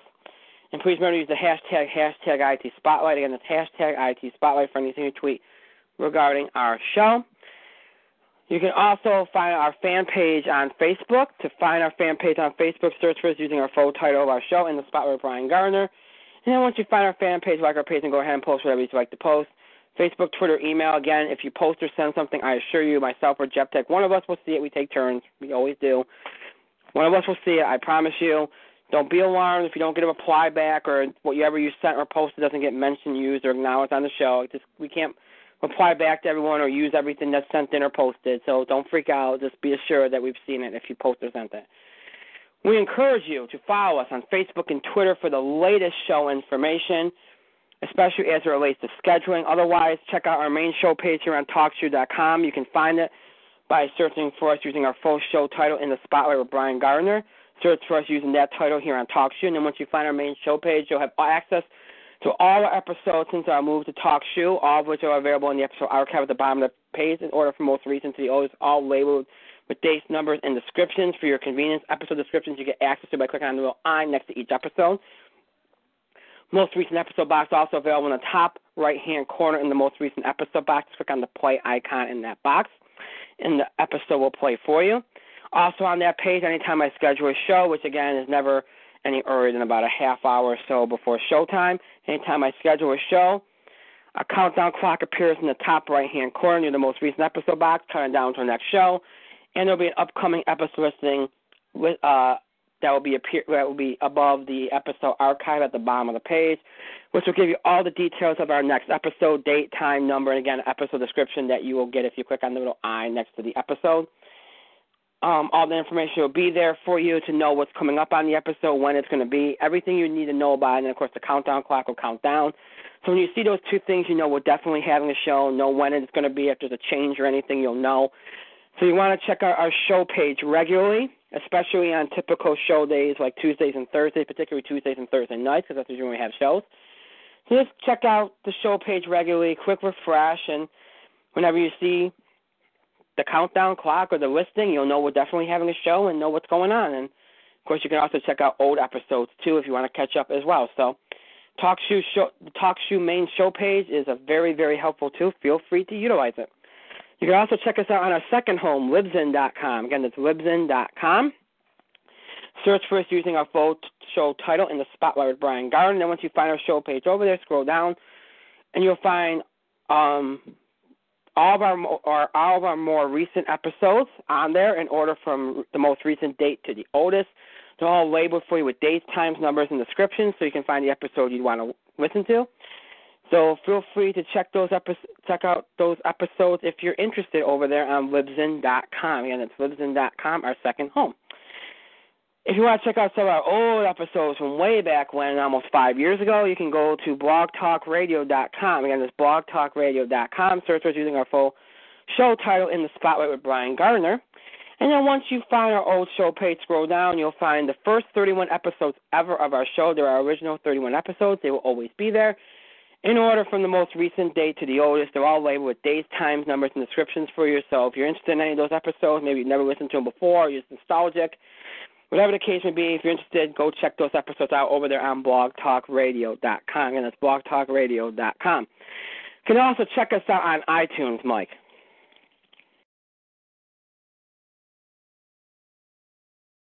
Search for the Spotlight Brian Gardner on iTunes. Once you're there, subscribe. We're under podcast. Download and enjoy. We're free. Help us out there. Thanks a lot. Thank you.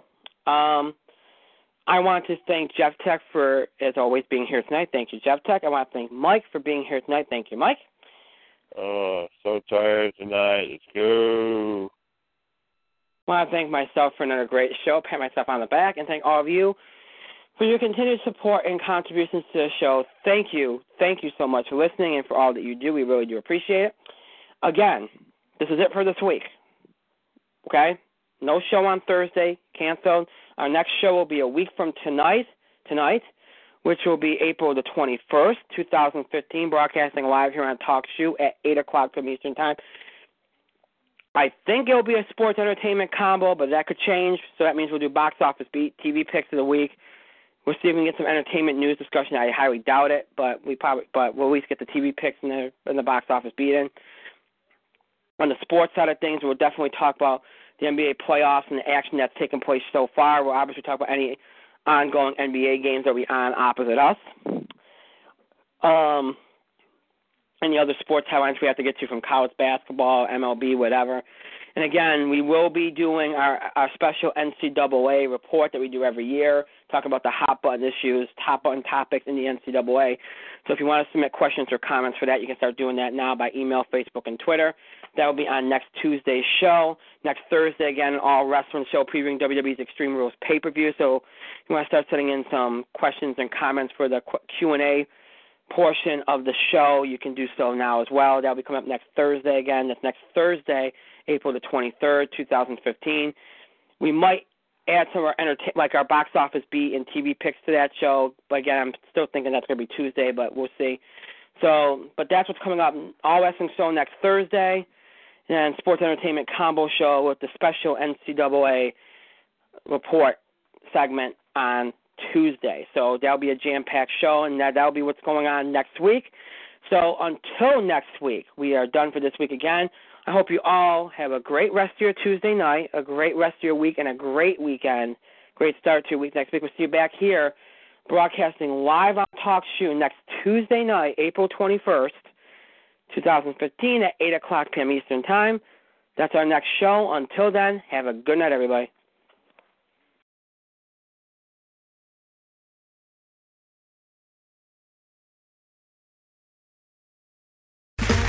Okay, round two. Name something that's not boring. A laundry? Ooh, a book club. Computer solitaire, huh?